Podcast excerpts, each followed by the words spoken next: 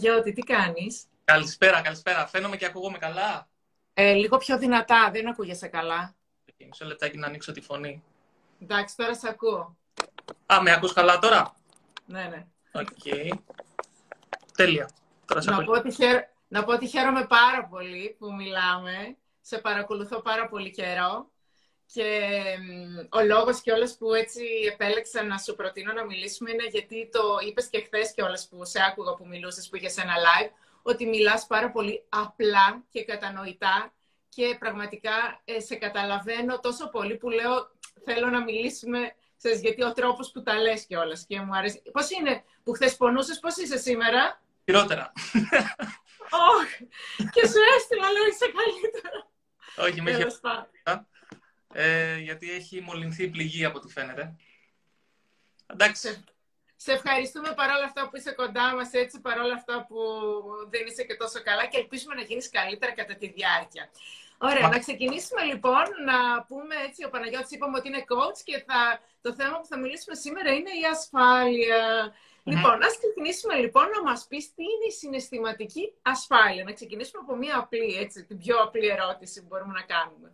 Κοίταξε να δεις, η ασφάλεια γενικότερα ο- και για, είναι μια κατάσταση και ένα συνέστημα από μόνη της. Okay. Και μπορούμε να τη βάλουμε σε διάφορα πλαίσια. Είναι συναισθηματική ασφάλεια, είναι εργασιακή ασφάλεια, είναι η ασφάλεια σε μια σχέση, είναι η ασφάλεια σε μια φιλία και είναι η ασφάλεια γενικότερα που θέλουμε να νιώθουμε στη ζωή μας. Τώρα τι γίνεται; Ε, πολλοί λένε ότι η ασφάλεια είναι η πρωταρχική μας ανάγκη. Είναι η πρώτη πρώτη ανάγκη που πρέπει να καλύψουμε. Και θα σας δώσω ένα παράδειγμα. Αν τώρα που κάνουμε αυτό το live ε, νιώθαμε ότι γίνεται κάποιος σεισμός χτύπα ξύλο ή ότι το ταβάνι θα πέσει πάνω από το κεφάλι μας, δεν θα κάναμε αυτό το live. Γιατί δεν θα νιώθαμε ασφάλεια έτσι ώστε να μπορούμε να λειτουργήσουμε. Είναι βιολογική ανάγκη η ασφάλεια και πρέπει να την βιώνουμε. Το θέμα είναι ότι πολλές φορές αυτή η μεγάλη ανάγκη που έχουμε για ασφάλεια προσπαθούμε να την ικανοποιήσουμε με λάθος τρόπους και στην ουσία βάζουμε τρικλοποδία στον εαυτό μας. Και ψάχνουμε την ασφάλεια σε λάθος μέρη και επίσης, κάτι το οποίο σίγουρα θα το δούμε πιο κάτω, θα το φέρει η συζήτηση, είναι ότι πολλές φορές έχουμε την ψευδέστηση της ασφάλειας. Όχι, πραγμα... δεν βιώνουμε πραγματική ασφάλεια, αλλά βιώνουμε την ψευδέστηση της ασφάλειας. Γι' αυτό τουλάχιστον που εμείς πιστεύουμε την ασφάλεια και μας δίνει ασφάλεια. Τώρα, γιατί γίνεται αυτό, βέβαια, και νομίζω ότι αυτή ήταν η αρχική σου ερώτηση. Γενικά, Τι είναι η συναισθηματική ασφάλεια; ναι. ως, ως άνθρωποι είμαστε καλωδιωμένοι, δηλαδή το, εργαστα- το εργοστασιακό σύστημα που τρέχει είναι να μας κρατάει ασφαλείς και μακριά από τις απειλές. Δεν είναι ούτε να μας κάνει ευτυχισμένους, ούτε να έχουμε υπέροχες σχέσεις, ούτε να πετυχαίνουμε τους στόχους μας. Οι δύο βασικές ανάγκες του οργανισμού μας είναι να μας κρατάει ασφαλείς και μακριά από τις απειλές και να διονύζουμε το είδος. Δηλαδή να συνεχίζουμε την εξέλιξή μας, να μην ε, εξαφανιστούμε αν θέλεις. Οπότε ο εγκέφαλός μας στην ουσία τι κάνει, θέλει να μας κρατάει ασφαλείς. Και πώς το κάνει αυτό, και ποιος είναι βασικά ο καλύτερος τρόπος για να το κάνει αυτό; Ο καλύτερος τρόπος για να το κάνει αυτό είναι να μας κρατάει μέσα σε αυτό που λέμε το comfort zone. Και το comfort zone περιέχει όλα όσα γνωρίζουμε και όλα όσα μας είναι συνηθισμένα και οικεία. Οτιδήποτε είναι άγνωστο σε εμάς, οτιδήποτε περιέχει έστω και μια μικρή δόση αβεβαιότητας, είναι εκτός comfort zone. Και θα πρέπει και όταν πάμε να το κυνηγήσουμε ή να βγούμε από το comfort zone, κατευθείαν ξυπνάει, πυροδοτεί το, ο μηχανισμός επιβίωσης που έχουμε, που είναι ο φόβος, το άγχος, οι αμφιβολίες και όλα αυτά που κάθε άνθρωπος έχει διαφορετικό μηχανισμό επιβίωσης, για να τον κρατάει στο comfort zone και σε αυτό που είναι γνώριμο και σίγουρο για εκείνον. Τον κρατάει λοιπόν στην ασφάλεια. Ναι. Και Δεν μας, θέλω, ναι, θέλω λίγο να μας πεις κιόλας ε, πόσο σημαντική είναι η συναισθηματική ασφάλεια. Δηλαδή, τι είναι η συναισθηματική και πόσο σημαντικό είναι αυτό τώρα για κάποιον. Για πες μας λίγο, γιατί θα πω κι εγώ λίγο τη γνώμη μου μετά. Από όποια άποψη και να το δεις, αν δεν καλύπτεις, δεν ικανοποιείς την ανάγκη σου να νιώσεις ασφάλεια, δεν μπορείς να λειτουργήσεις. Α σου δώσω μερικά παραδείγματα. Μμ. Είσαι σε μια σχέση και δεν νιώθεις ασφάλεια από τον σύντροφό σου. Δεν ξέρεις αν είναι πιστός, δεν ξέρεις αν είναι ειλικρινής. Μπορείς να, να λειτουργήσει μέσα σε αυτή τη σχέση. Ναι, όχι, είσαι σε ένα μόνιμο άγχος. Ακριβώς. Ε, Μένεις σε ένα σπίτι το οποίο δεν νιώθεις ασφάλεια μένοντας σε αυτό το σπίτι, γιατί λες μπορεί να είναι τιμόρκο, μπορεί να πέσει. Μπορείς να λειτουργήσεις. Όχι. Άρα λοιπόν είναι πάρα πολύ σημαντικό να νιώθουμε ασφαλείς. Ακριβώς. Ε, δεν ξέρω αν έχεις δει την πυραμίδα του Μάσλο. Η- Ο Μάσλο ήταν ένας πολύ διάσημος ψυχολόγος Μμμ. και έχει φτιάξει μια ιεραρχία αναγκών. Okay. Και κάτω-κάτω, αν έχεις δει, είναι βιολογικές και φυσιολογικές ανάγκες. Μέσα σε αυτές είναι να νιώθουμε ασφαλείς. Ακόμα και στον εργασιακό τομέα, αν εγώ πηγαίνω σε μια δουλειά και δεν ξέρω αν αύριο μεθαύριο με απολύσουν και υπάρχει πολύ έντονο αυτό το ενδεχόμενο, ή δεν ξέρω αν θα με πληρώσουν, ή δεν ξέρω αν θα πάω αύριο για δουλειά και η δουλειά εξακολουθεί να υπάρχει. Πάλι δεν μπορώ να λειτουργήσω. Πρέπει λοιπόν μέχρι τουλάχιστον ένα βασικό επίπεδο να μπορούμε να καλύψουμε την ανάγκη που έχουμε για ασφάλεια, έτσι ώστε να μπορούμε να λειτουργήσουμε. Αν αυτή τη στιγμή χτύπα ξύλο με ένα εντελώς από λεφτά, δεν θα κάνουμε αυτό live σήμερα. Θα κάνουμε κάτι διαφορετικό. Έτσι δεν είναι. Οπότε. Ε, το νιώσαμε αυτό αρκετά στην καραντίνα, νομίζω. Ού, καλά. Είμα, ήμασταν όλοι με 5 ευρώ. τώρα έχω 5, τώρα έχω 10. Και το θέμα είναι ότι ο κάθε άνθρωπος έχει διαφορετική ανοχή στην αβεβαιότητα και στο άγχος και διαφορετικά, διαφορετικούς τρόπους για να ικανοποιεί την, την ανάγκη που έχει για ασφάλεια. Και είναι αυτό που πρέπει να αποκτήσουμε εμείς αυτογνωσία για να δούμε τι κάνω για να νιώθω ασφάλεια και πώς αυτή η ανάγκη με κρατάει πίσω από άλλα, πιο, ε, άλλα πράγματα που θέλω να πετύχω. Γιατί μπορεί, αυτό, μπορεί, μπορεί το εγώ μου, όχι το εγώ μου, το μυαλό μου να θέλει να με κρατάει στην ασφάλεια και να ψάχνει συνέχεια την ασφάλεια και τη σιγουριά. Το πνεύμα μου όμως θέλει την εξέλιξη και την πρόοδο και την περιπέτεια. Και αυτά τα δύο έρχονται σε σύγκρουση. Εμείς λοιπόν η, βασικότερη δουλειά που έχουμε να κάνουμε είναι να βγούμε από αυτόν τον αυτόματο πιλότο. Γιατί όταν υπάρχει αυτό ο αυτόματος πιλότος, 99 φορές 100 θα πηγαίνουμε στην ασφάλεια. Mm. Πρέπει να μπορέσουμε να βγούμε από αυτόν τον αυτόματο πιλότο, να πάρουμε το τιμόνι της ζωής στα χέρια μας, να λειτουργούμε συνειδητά και να επιλέγουμε αυτό που θέλουμε. Και να μην επιλέγουμε σύμφωνα με το, με το φόβο, σύμφωνα με, το, με την επιβίωση και με την ανάγκη για ασφάλεια πολλές φορές. Δεν μου λες πώς μπορούμε να... Πώς επιτυγχάνει τη συναισθηματική ασφάλεια; Για πες μας λίγο. Εξαρτάται από τον κάθε άνθρωπο. Ε, δεν ξέρω αν έχεις ακουστά το Big Five, που είναι ένα πάρα πολύ γνωστό πλέον τεστ προσωπικότητας. Είναι το πιο ε, αξιόλογο και έγκυρο αυτή τη στιγμή τεστ ε, προσωπικότητας και αποτελείται από πέντε μέρη. Μέσα σε ένα από αυτά τα πέντε μέρη είναι ο νευρωτισμός. Το neuroticism που λένε και στα αγγλικά, γιατί έχει μερικές λέξεις που δεν μπορώ να τις μεταφράσω και δεν υπάρχει κιόλας μετάφραση. Ε, ένα από αυτά τα πέντε μέρη λοιπόν ε, αυτού του, αν θέλεις, μοντέλου προσωπικότητας είναι ο νευρωτισμός. Και ο νευρωτισμός χωρίζεται σε δύο μέρη.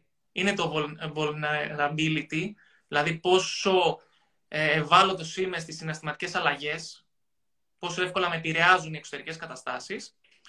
Και το δεύτερο είναι το withdrawal, δηλαδή πόσο κλείνομαι στον εαυτό μου και αποφεύγω να κάνω πράγματα τα οποία μου προκαλούν αρνητικά συναισθήματα. Συσσαγωγικά αρνητικά, έτσι. Έχει λοιπόν αποδειχτεί περίτρανα ότι ο κάθε άνθρωπος έχει διαφορετικό, διαφορετικά επίπεδα ε, αυτού του χαρακτηριστικού. Ένας άνθρωπος ο οποίος έχει πολύ υψηλά επίπεδα νευρωτισμού δεν αντέχει και πάρα πολύ το άγχος και την πίεση, δεν έχει τόσο μεγάλη ανοχή και ψάχνει και στις σχέσεις και στη δουλειά αλλά και στην καθημερινότητά του να έχει ρουτίνες και να έχει μια ασφάλεια. Κάπου να μπορεί να πιαστεί. Ενώ οι άνθρωποι οι οποίοι, όπως είμαι εγώ ένας από αυτούς, που έχουμε πολύ, χαμηλό, ε, πολύ χαμηλά επίπεδα από το neuroticism, που νομίζω μεταφράζεται νευρωτισμός, mm. έχουμε με, μεγαλύτερη ανοχή στο ρίσκο, στην αβεβαιότητα, στο άγνωστο και πάει λέγοντας. Πρέπει λοιπόν ο κάθε άνθρωπος, επειδή ο κάθε άνθρωπος από εμάς είναι διαφορετικός, διαφορετική ψυχή, διαφορετικό πνεύμα, διαφορετικά, όλα διαφορετικά. Πρέπει ο κάθε άνθρωπος να μπορεί να ξέρει τον εαυτό του, να έχει αυτογνωσία και αυτεπίγνωση, έτσι ώστε να δει πού είναι τα όρια του και λιγάκι κάθε φορά να τα αγγίζει. Γιατί κάθε φορά όταν αγγίζει τα όρια του και δεν βγαίνει πολύ έξω από τα όρια του, γιατί όταν ένας άνθρωπος βγει πολύ έξω από τα όρια του, κατευθείαν πυροδοτεί το μηχανισμό επιβίωσης και σου λέει: Πα, για έλα πίσω, έλα πίσω εδώ που σε θέλω. Στη συνήθεια. Ακριβώς. Οπότε θέλει σιγά σιγά και τακτικά να βγαίνουμε από το comfort zone. Αλλά σιγά σιγά να, να αγγίζουμε τα όρια του comfort zone, τα όρια του χάρτη μας. Και ας δώσω ένα παράδειγμα γι' αυτό. Ναι, φυσικά. Τα παραδείγματα μου αρέσουν ναι. πολύ, θεωρώ. Τα καταλαβαίνουμε και πιο καλά. Ναι. ναι. Είναι όπως όταν ας πούμε, έχουμε καιρό να πάμε γυμναστήριο και λέμε να πάμε γυμναστήριο. Θα ξεκινήσουμε σιγά σιγά από τα κιλά που μπορούμε να σηκώσουμε, δεν θα πιέσουμε τόσο πολύ τον εαυτό μας. Θα βγούμε λίγο από το comfort zone. Θα πιεστούμε, θα βγούμε από το comfort zone, αλλά λίγο. Το θέμα είναι όμως ότι αν πάμε γυμναστήριο και πούμε Ω, σήμερα θα τα κάνω όλα και τα δώσουμε όλα, θα τραυματιστούμε. Και μετά δεν μπορούμε να κάνουμε γυμναστική. Το ίδιο συμβαίνει πολλές φορές και με εμάς. Όταν βγαίνουμε πολύ έξω από τα όρια της ζώνης άνεσης, μετά είναι μηχανισμός επιβίωσης. Είναι ο εσωτερικός μας θερμοστάτης, αυτό που λέμε, που προσπαθεί να μας να μας τραβήξει πίσω. Η ζώνη ασφάλειας, όπως λέει ε, και όπως γράφει και μια κυρία. Ε, θέλω λίγο να πάμε και σε κάποιες έτσι ερωτήσεις που τις έχω βγάλει λίγο και από προσωπικές, προσωπικά βιώματα και από φίλους έτσι, που τα συζήτησα πριν κάνουμε το live. Ε, οι εμπειρίες που είχαμε στο παρελθόν. Ε, υπάρχει πάρα πολλοί κόσμος, ο οποίος, ας πούμε, ε, έχει κάνει σχέσεις οι οποίες δεν πήγανε καλά και, ε, και η δεύτερη σχέση, και η τρίτη σχέση και η τέταρτη, δηλαδή είναι μια σειρά εξέλιξη και είναι συνέχεια καταλήγουν στο ίδιο. Πόσο αυτές μπορούν λοιπόν να επηρεάσει το παρελθόν στο να, ε, να με κάνει να νιώσω καλά και να είμαι ανοιχτός σε μια καινούργια σχέση; Πόσο, πώς πρέπει να αφήσω πίσω, ρε παιδί με αυτό που έπαθα και να μην ξέρεις, κάθονται και λένε το έπαθα αυτό και μετά φοβούνται και κρύβονται και δεν αφήνονται. Πώς μπορούμε να το κάνουμε αυτό; Κοίτα, το πρώτο βήμα είναι να κάτσουμε για να το αναγνωρίσουμε, να δούμε τι ακριβώς ήταν αυτό που μας πλήγωσε. Αυτό που συμβαίνει συνήθως, ε, ξέρεις τι είναι. Όταν πληγωνόμαστε συναισθηματικά και στις σχέσεις, κακά τα, ψέματα, κακά τα ψέματα, πληγωνόμαστε λίγο περισσότερο από τους άλλους τομείς της ζωής μας. Mm. Όταν κάτι μας πληγώνει συναισθηματικά, τείνουμε να γενικεύουμε αυτό που μας πλήγωσε. Δηλαδή, κάνω εγώ μια σχέση, ερωτεύομαι, πέφτω με τα μούτρα και η κοπέλα με την οποία έπεσα ας πούμε, με τα μούτρα, μια μέρα αποφασίζει και μου λέει ότι Παναγιώτη, ξέρεις κάτι, δεν θέλω πλέον να είμαι σε σχέση, φεύγω. Ε, αυτό εμένα θα με πληγώσει και είναι λογικό. Επειδή αυτή η συναισθηματική πληγή είναι πολύ μεγάλη για εμένα και ως μηχανισμός πάλι επιβίωσης, γιατί στην ουσία αυτό κάνουμε συνέχεια, γενικεύω και τι λέω, υπεργενικεύω για την ακρίβεια και λέω οι σχέσεις ισούνται με πόνο. Τι να κάνω σχέση, αφού οι γυναίκες δεν θέλουν σχέση, δεν υπάρχουν σοβαρές γυναίκες, ξέρεις και όλα αυτά, τα, όλα αυτά τα πράγματα που λέμε. Γενικεύουμε επειδή πάθαμε κάτι και στους επόμενους. Ναι. Ακριβώς. Αυτά τα λέμε για να δικαιολογήσουμε. Έχουμε, δημιουργούμε μετά μια ιστορία, μια υπεργενικευμένη ιστορία, για να δικαιολογήσουμε τις πράξεις μας. Αυτό το κάνουμε συνέχεια για τα πάντα. Οπότε, στην ουσία, πρέπει να αναγνωρίσουμε το γεγονός ότι κάθε περίπτωση είναι ξεχωριστή. Δηλαδή, μπορεί εγώ να κάνω όντως μια σχέση με μια κοπέλα, να πέσουμε τα μούτρα και να μου παρατήσει, να μου συμπεριφερθεί καλά. Αυτό δεν σημαίνει ότι θα το κάνει και επόμενη και δεν σημαίνει ότι θα το κάνει και παρεπόμενη. Τώρα, άμα μου το κάνουν τρεις γυναίκες στη σειρά, μήπως κάνω και εγώ κάτι λάθος. δεν γίνεται να πεσά και στις τρεις κακές περιπτώσεις. Αυτό, αυτό που λένε, γυρνά, πρέπει να γυρίσουμε το δάκτυλο στον εαυτό μας, έτσι. Πάρα πολύ, πολύ ωραία απάντηση. Μπράβο, Παναγιώτη. Σε, Μπράβο. αυτό το, θα σου πω, γιατί γενικά στον τομέα της προσωπικής βελτίωσης υπάρχει η νοοτροπία ότι είμαι υπεύθυνος για όλα όσα συμβαίνουν. Κακά τα ψέματα δεν φταίω για όλα όσα συμβαίνουν όμως. Πραγματικά δεν φταίω. Οπότε είναι καλό να έχω αυτογνωσία και η αυτογνωσία από ό,τι καταλαβαίνεις την έχω αναφέρει αρκετές φορές είναι το πιο σημαντικό πράγμα. Ε, και εκτός αυτού να μπορώ να καταλάβω πού φταίω, πού έχω φταίξει στο παρελθόν, αλλά και πού φταίνει οι άλλοι. Γιατί όντως εγώ μπορώ να έχω συμπεριφερθεί καλά και απλώς ο άλλος να έχει κακές προθέσεις για μένα. Δεν σημαίνει ότι φταίω 100%. Το θέμα είναι όμως ότι ακόμα και αν δεν φταίω εγώ, είμαι 100% υπεύθυνος για το πώς θα αντιδράσω και για το τι θα κάνω από εδώ και πέρα. Αυτό είναι που πρέπει να καταλάβουμε και το να ρίχνουμε συνέχεια τις ευθύνες στους άλλους και να λέμε εξής κάτι. Εγώ δεν, δεν μπορώ να εμπιστευτώ γυναίκα, διότι είχα εμπιστευτεί μία-δύο φορές και με πρόδωσαν. Όχι. Το ότι δεν μπορείς να εμπιστευτείς γυναίκα είναι δικό σου πρόβλημα. Και είναι δική σου επιλογή και δική σου απόφαση. Δεν μπορείς να το ρίχνεις αλλού. Εσύ επέλεξες να, να ερμηνεύσεις τη συμπεριφορά δύο γυναικών έτσι όπως την ερμήνευσες και τώρα πλέον δεν εμπιστεύεσαι κανέναν. Και πάρει την ευθύνη γι' αυτό. Δεν σου λέω ότι είναι λάθος ή σωστό, αλλά πάρει την ευθύνη. Μπράβο. Σε ευχαριστώ πολύ, Παναγιώτη. Μου αρέσει πολύ έτσι που μου τα λες. Λοιπόν, πάμε παρακάτω. Θέλω λίγο να πούμε ότι πολλοί άνθρωποι βρίσκονται σε μία μη υγιή σχέση και μία μη υγιή σχέση σημαίνει ε, ότι μπορεί να υπάρχει σωματική παρενόχληση, μπορεί να υπάρχει συναισθηματική παρενόχληση, αλλά και ηλεκτρική. Πάρα πολλοί κόσμος λοιπόν ε, νομίζουν ότι το να μου φέρει το άλλος άσχημα σημαίνει ότι με χτυπάει, ε, αλλά και το στόμα όταν ανοίγει και λέει άσχημα πράγματα μπορεί να σε κάνει να νιώθεις χάλια και για μένα είναι το ίδιο όπως είναι το να σε δείρει κάποιος και αυτά που σου λέει. Λοιπόν, υπάρχει λοιπόν κόσμος ο οποίος κάθεται σε μία μη υγιή σχέση και δεν φεύγει γιατί νιώθει ασφάλεια, αυτό που είπες στο comfort zone, έτσι. Και δεν φεύγει γιατί και, και δίνει δικαιολογίες. Τα παιδιά. Ποια παιδιά που τα παιδιά πρέπει, πρέπει να σε βλέπουν να τρως ξύλο ή πρέπει να σε βλέπουν να σε βρίζει ο άλλος ή μετά ε, νιώθουν ανασφάλεια οικονομική. Επειδή δεν έχουν χρήματα και τους ζει ο άντρας τους. Το... Άρα λοιπόν υπάρχουν λόγοι οι οποίοι ο άλλος κάθεται σε μία μη υγιή σχέση. Πώς μπορεί ο άλλος να, να, να νιώσει τη δύναμη και να φύγει και να μην κάθεται... Η γλώσσα κόκαλα τσακίζει, γράφει και κόκαλα δεν έχει, γράφει μια κυρία. Πώς μπορεί λοιπόν κάποιος να πάρει τη δύναμη και να φύγει από μία μη υγιή σχέση; Κοίτα, ε, νομίζω ότι μη υγιή σχέση μπορούμε να χαρακτηρίσουμε και μια σχέση η οποία δεν περιέχει τίποτα σε καμία μορφή βίας, ούτε λεκτική, ούτε συναισθηματική, ούτε ε, σωματική. Αλλά είναι δύο άνθρωποι που δεν ταιριάζουν, δεν ταιριάζουν οι αξίες τους, δεν ταιριάζουν οι στόχοι τους και έχει φτάσει σε ένα σημείο να μην θέλει ο ένας τον άλλον και απλά να μένουν ε, από ρουτίνα και από συνήθεια. Mm. Μπορώ να πω ότι και αυτό είναι μια μη υγιή σχέση, ακόμα και όταν δεν υπάρχει βία σε οποιαδήποτε μορφή. Ε, θα ε, να σε ευχαριστήσω και γι' αυτό και αυτό μου άρεσε πάρα πολύ που μου είπες και δεν το είχα σκεφτεί. Ε, κοίταξε να δεις. Ε, Καταρχάς, όταν υπάρχει, όταν υπάρχει οποιαδήποτε μορφή βίας, ε, επειδή δεν ζούμε στο 1900, είναι καλό να μιλάμε.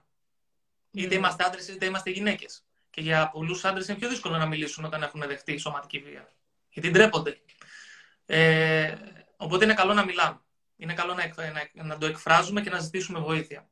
Και είναι καταδικαστέο. Εγώ προσωπικά με, την, με τη βία, είτε προέρχεται από άντρα είτε προέρχεται από γυναίκα, δεν υπάρχει δικαιολογία για να φτάσει στο σημείο της βίας. Είναι πολύ άσχημο το, αυτό το κομμάτι και νομίζω, τουλάχιστον στη δική μου περίπτωση, έτσι όπως είμαι εγώ ως άνθρωπος, δεν θα το ανεχόμουν σε καμία περίπτωση. Δηλαδή θα ήταν ίσως και πιο σημαντικός λόγος για να, ε, να τερματίσω μια σχέση. Τι γίνεται τώρα; Θα σου πω κάτι. Ε, είναι λίγο. Θα προσπαθήσω να το εξηγήσω όσο πιο απλά γίνεται. Όταν δημιουργείται μια σχέση, δημιουργείται ένα σύστημα ταυτόχρονα το οποίο αποτελείται στην αρχή από δύο μέρη. Τα συστήματα γενικότερα, ε, όπως, όπως το σύστημα του σπιτιού, το σύστημα της κοινωνίας, το σύστημα της χώρας, το εκπαιδευτικό σύστημα, όλα τα συστήματα για να επιβιώσουν έχουν μηχανισμούς άμυνας. Όταν λοιπόν ένα σύστημα ξεκινήσει και δουλεύει και ρολάρει με ένα συγκεκριμένο τρόπο, που π.χ. μπορεί αυτός ο τρόπος είναι ο ένας από τους δύο, ας πούμε τώρα για χάρη ευκολίας, ότι ο άντρας ε, ο άντρας ε, χτυπάει τη γυναίκα. Αν η γυναίκα στις αρχές της σχέσης το ανέχεται και δεν μιλάει, αυτό μετά περνάει ως δεδομένο στη σχέση. Έτσι λοιπόν το σύστημα έχει ξεκινήσει και ρολάρει με, με αυτά τα δεδομένα. Okay. Τα όρια λοιπόν. Ένα είναι τα όρια. Μισό, μισό λεπτάκι να, να σου ολοκληρώσω τη σκέψη μου και θα, θα δεις πώς και τα όρια είναι δύσκολο πράγμα. Δεν είναι εύκολο. Θα δεις. Κοίτα, ε, ε, ρολάρει λοιπόν το σύστημα, έτσι.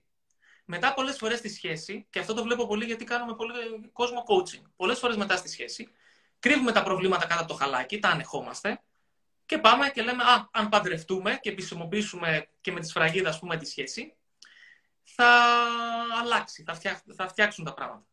Και θα είναι χειρότερα. Ε, Προφανώς. Μετά έρχονται τα παιδιά. Και μετά λέμε, Α, έχουμε τώρα να ασχοληθούμε με τα παιδιά, δεν μπορούμε να λύσουμε τα προβλήματά μας. Μετά μεγαλώνουν τα παιδιά φτάνουν σε σημείο που φεύγουν από το σπίτι και μετά το ζευγάρι πάλι πρέπει να έρθει και να μείνει μαζί. Το σύστημα τώρα αυτό ρολάρει για πάρα πολλά χρόνια. Άντε άλλαξε το. Άντε άλλαξε το.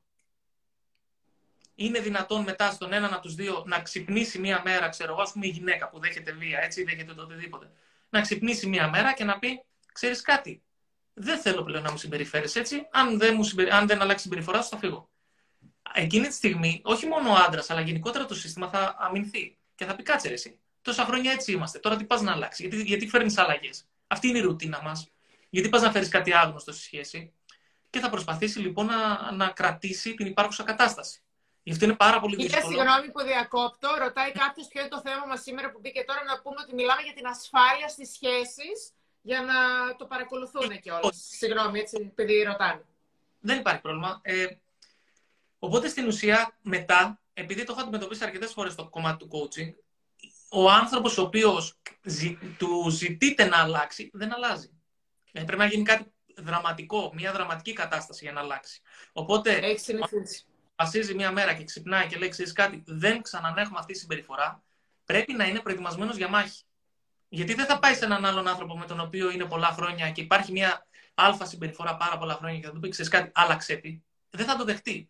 Όχι ότι έχει άδικο, προφανώς και έχει δίκιο και καλά κάνει και, και μετά από 30 και 40 χρόνια να ξυπνήσει και να βάλει τα ωριά του, έτσι. Δεν, δεν, δεν λέω αυτό. Απλώς πρέπει να περιμένουμε ότι η αντίδραση του ανθρώπου που του ζητάμε να αλλάξει δεν θα είναι θετική. Και είναι λογικό. Για να αλλάξει λοιπόν ο άλλος ο άνθρωπος, θα πρέπει να, να, όταν ζυγίζει την κατάσταση, η, η, η εναλλακτική, δηλαδή οι συνέπειες του να μην αλλάξει, να είναι πιο επίπονες από το να αλλάξει. Για παράδειγμα, ας πούμε τώρα, ότι λέει μια γυναίκα στον άντρα της, ξέρεις κάτι, δεν με καλύπτει συναισθηματικά. Υπάρχει λεκτική ή, ή σωματική οτιδήποτε, οποιαδήποτε μορφή βίας. Δεν περνάω καλά μαζί σου, δεν κάνουμε καλό σεξ, δεν ε, μεγαλώνουμε τα παιδιά με τις ίδιες αρχές. Οτιδήποτε κι αν είναι αυτό, έτσι. Εκείνη τη στιγμή η γυναίκα, αν θέλει να περιμένει κάποια θετική ανταπόκριση από τον άντρα της, θα πρέπει οι συνέπειες που θα υπομειστεί ο άντρας της, αν αποφασίσει να μην αλλάξει και να συνεχίσει το ίδιο τροπάρι και στο ίδιο μοτίβο, να είναι πιο επίπονες από το να αλλάξει. Γιατί το να του ζητάμε να αλλάξει μετά από τόσα χρόνια θα είναι επίπονο. Θέλει δουλειά για να αλλάξει. Θέλει προσπάθεια. Okay. Και γενικότερα ένα σύστημα δεν θέλει να αλλάξει. Θέλει να συνεχίζει τη ροή του. Οπότε από άρα μόνο... είναι καλό, συγγνώμη Παναγιώτη, σε διακόπτω, άρα είναι καλό από την αρχή να μπαίνουν τα όρια νομίζω, έτσι. Γιατί όπως μου τα λες, όταν περνάνε τα χρόνια, οι μήνες και τα χρόνια και η συνήθεια είναι πάρα πολύ δύσκολο να... Μπορεί να γίνει έτσι, δεν είναι; Α, όσο τοξική και κακή να, και αν είναι, περνάει ως δεδομένη. Δηλαδή, κάτσε, εσύ τόσα χρόνια από αυτό ανεχόσουν. Τώρα τι έγινε; Η φίλη σου σου βάλε λόγια, ξέρω εγώ, ή ο φίλος ή άκουσες κάτι. Κατευθείαν μετά το ρίχνουμε αλλού. Ξέρεις πώς φορές Είμαι σίγουρη. Να πω λίγο, ε, έγινε μία ερώτηση. Ε, καλά, έχει χιλιάδες ερωτήσεις εδώ πέρα, αλλά τώρα ε, που κάτι μου έγραψε κάποιος να ρωτήσεις το προσκεκλημένο σου και ήθελα λίγο να δω. Ε, περιμένω να ακούσω την άποψη του καλεσμένου σας για τη συντροφικότητα και την επικοινωνία στη σχέση. Όταν υπάρχει αγάπη και αντιμετωπίζουν και οι δύο προβλήματα. Ευχαριστώ πολύ. Καλά, είναι καταπληκτικό αυτό, έτσι. Η συντροφικότητα και η επικοινωνία στη σχέση. Καταπληκτικό. Να μας πεις τη γνώμη σου. Κοίτα, θεωρώ ότι η επικοινωνία σε μια σχέση είναι όπως το οξυγόνο. Δηλαδή, αν δεν υπάρχει επικοινωνία, δεν μπορεί να επιβιώσει σχέση. Το ε, το μέγα. Ναι, ένα από τα μεγαλύτερα προβλήματα που, που ε, αντικρίζω καθημερινά στα ζευγάρια που κάνουμε coaching είναι ότι δεν έχουν μάθει να επικοινωνούν τα θέλω τους, τα όρια τους και κυρίως, πρόσεξε, δεν έχουν μάθει να τσακώνονται. Γιατί Πρέπει να, ε, βέβαια, πρέπει να τσακώνεσαι. Άκου κάτι τώρα. Ξεκινάει μια σχέση και συμβαίνει κάτι στη σχέση το οποίο εσένα δεν σου αρέσει και δεν ταιριάζει με τις αξίες και τις αρχές του άνθρωπου. Αν δεν το επικοινωνήσεις και δεν διεκδικήσεις αυτό που θα ήθελες αντί αυτού που έγινε, αυτό θα συνεχίσει να υπάρχει. Γιατί ό,τι ανέχεσαι, εξακολουθεί να θα, θα, θα συνεχίζει να γίνεται. Okay. Έτσι λοιπόν, πρέπει να μάθουμε από την αρχή της σχέσης να τσακωνόμαστε. Είναι καλό να τσακωνόμαστε, αλλά πρόσεξε. Ο στόχος του τσακώμου δεν πρέπει να είναι «Α, πρέπει να αποδείξω ότι εγώ έχω δίκιο για να περάσει το δικό μου». Πρέπει ο στόχος του τσακωμού είναι τσακώνουμε προς μια κοινή λύση, έτσι ώστε να εξελιχθεί η σχέση, μέχρι να βρούμε μια κοινή γραμμή η οποία βολεύει και τους δύο και μετά, όταν ξανάρθει το άλλο πρόβλημα, να ξανατσακωθούμε. Υπάρχουν μερικές σχέσεις λοιπόν που τις βλέπω που έχουν προβλήματα τα οποία ξεκίνησαν από την πρώτη μέρα, δεν λύθηκαν ποτέ και μπορεί να υπάρχουν ξέρω, για 20 χρόνια. Για 30 χρόνια. Γιατί δεν έγινε η επικοινωνία. Δεν, είπανε, δεν το είπανε. Και ο τσακωμός εννοείται ότι είναι μια μορφή επικοινωνίας. Το να, να τσακωθεί κάποιος και να φωνάξει και να, να πει και κάτι, ξέρω εγώ, και να. Λογικό είναι, άνθρωποι είμαστε. Δεν είναι κακό να τσακώνεσαι. Κακό είναι να μην μιλάς όταν έχεις κάτι να πεις. Και αυτό είναι και ψέμα κιόλας. Γιατί όταν, όταν η σιωπή, ενώ έχεις κάτι να πεις σημαντικό που θέλεις να το εκφράσεις, όταν σιωπαίνεις, στην ουσία είναι σαν να λες ψέματα. Ε, δεν είναι... κιόλας, να τα κρατάς μέσα σου σκάς, δεν είναι Άστα να πάνε τις σκάς. Και μετά το χειρότερο ποιο είναι. Όταν δεν βάζεις τα όρια σου και συμφωνείς με πράγματα τα οποία στην ουσία δεν συμφωνείς και λες ναι όταν θες να πεις όχι, ε, η μεγαλύτερη παγίδα σε αυτό ποιο είναι. Ότι ναι, okay, ο άλλος ο άνθρωπος περνάει το δικό του, έγινε αυτό που ήθελε, τον κάναμε ευτυχισμένο, αλλά μετά εμείς γινόμαστε μνησίκακοι και εκδικητικοί. Και λέμε, α, θυμίσου εγώ τότε που σου έκανα το χατήρι και δεν μίλησα, βγήκα με τους φίλους σου, βγήκα με τις φίλες σου. Καταλαβαίνεις. Και μετά μπαίνουμε στη διαδικασία να κρατάμε σκόρ. Πολύ κακό. Άρα λοιπόν ήταν πολύ ωραίο αυτό που είπε η κυρία. Η επικοινωνία είναι πάνω απ' όλα για να μην γίνονται όλα αυτά. Δεν το συζητάω. Θεωρώ ένας καλός κανόνας που πρέπει να θυμόμαστε όσον αφορά την επικοινωνία στη σχέση είναι ότι όταν υπάρχει ένας τσακωμός, ή γενικότερα για τους τσακωμούς, να τσακωνόμαστε προς την ειρήνη. Και όχι το ποιος έχει δίκιο και ποιος έχει άδικο. Δηλαδή, fight towards peace. Για να μπορέσουν να είναι μαζί. Γιατί έτσι δεν γίνεται να συμφωνούμε στα πάντα. Θα υπάρχουν διαφωνίες μέχρι και στο ποιος εστιατόριο θα πάμε να φάμε. Πόσο μάλλον μετά όταν έρχονται παιδιά και πρέπει να πάρουμε αποφάσεις για το πώς θα μεγαλώσουμε τα παιδιά, με τι αρχές, με τι αξίες. Πρέπει να βάζουμε νερό στο κρασί μας, λοιπόν, έτσι. Ορίστε. Πρέπει να βάζουμε νερό στο κρασί μας. Ναι. Θα το έλεγα. Δεν ξέρω, βασικά πώς Πώς εννοείς αυτή Πώς εννοώ, τη μία μέρα να κάνουμε το χατήρι στον άντρα μας ή στη γυναίκα μας να πάμε εδώ, την άλλη μέρα να το κάνει και αυτό. Αυτό εννοώ. Δηλαδή να υπάρχει. Ε, έτσι δεν είναι. Δεν μπορεί να μόνο το δικό μου να γίνεται αυτό που λες και να υπάρχει ο καθένας. Όχι, όχι. Εκεί, δηλαδή, άμα πάμε μετά για να γίνεται μόνο το δικό μας, γινόμαστε, ε, πώς το λέμε, προτήρες. Και δεν μας ενδιαφέρει λοιπόν, καν να συνεχίσουμε λίγο με τις ε, δικές μας ερωτήσεις, γιατί άμα αρχίσω να κοιτάω τις ερωτήσεις του κόσμου, δεν, δεν, θα κάνουμε, γιατί θέλω έτσι. Λοιπόν, να πούμε λίγο. Ε, λοιπόν. πώς, πώς μπορούμε να αποβάλουμε το φόβο και να ναι. βγούμε από το comfort zone, ε, από το comfort zone, έτσι, ε, που νιώθουμε ασφαλείς και, και να στερούμαστε ας πούμε, τη δυνατότητα να γνωρίσουμε νέους ανθρώπους και εμπειρίες σε όλους τους τομείς μας. Πώς μπορούμε λοιπόν να αποβάλουμε αυτό το φόβο του comfort zone που μιλήσαμε και πριν, που πάρα πολλοί κόσμος κάθεται σε αυτό το γνώριμο και δεν, και δεν, δεν του αρέσει, δεν είναι καλά. Πώς μπορούμε λοιπόν, ο φόβος πώς μπορεί να φύγει από μέσα μας; Θα σε απογοητεύσω με την απάντησή μου, αλλά η απάντηση είναι ότι δεν θα φύγει. Δεν φεύγει. Είναι πολύ δύσκολο να φύγει. Πρέπει, κοίταξε να δεις. Πρέπει να μάθουμε να λειτουργούμε με το φόβο και να τον κάνουμε σύμμαχό μας. Και όχι να περιμένουμε να φύγει ο φόβος. Ο φόβος γενικότερα είναι ένα πολύ καλό και ε, χρήσιμο συνέστημα. Δεν χρειάζεται να προσπαθούμε να το διώξουμε, όπως και το άγχος. Και όποτε και να πάμε να δοκιμάσουμε κάτι καινούριο, είτε πάμε να γνωρίσουμε ένα καινούριο άνθρωπο, είτε ε, δοκιμάσουμε ένα καινούριο χόμπι, πάμε σε ένα καινούριο μέρος, ό,τι και να κάνουμε, θα φοβόμαστε. Είναι λογικό.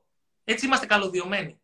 Και είναι καλό Θα υπάρχει μια ανασφάλεια δηλαδή. Ε, βέβαια. Και ο φόβος μας κρατάει ζωντανούς και μας κρατάει σε εγρήγορση φαντάζεσαι να μην φοβόμασταν τίποτα. Θα περνάγαμε τη, το δρόμο και θα, ξέρω, θα ερχόταν η Ταλέκα και θα λέγαμε Μέλα εντάξει, δεν τρέχει τίποτα, το προλαβαίνω. Καληνύχτα. Ε, κοίταξε. Μάλιστα.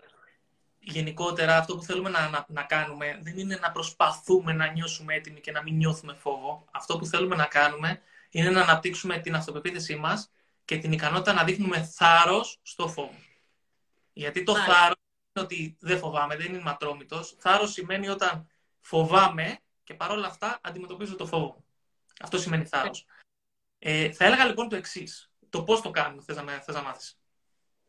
Λοιπόν, τώρα το ξέρω πάλι ότι γενικότερα στον τομέα μας και σε αυτό που κάνουμε, θα το έχεις και ακούσεις και εσύ πάρα πολλές φορές, ότι πρέπει να αντιμετωπίσεις τους φόβους σου, πρέπει να πάρεις ρίσκα, πρέπει να βουτήξεις τα βαθιά, πρέπει να κάψεις τις γέφυρες πίσω σου, πρέπει να φας το βάτραφο κάθε πρωί και πάρα πολλά πράγματα τέτοια ακούμε συνέχεια.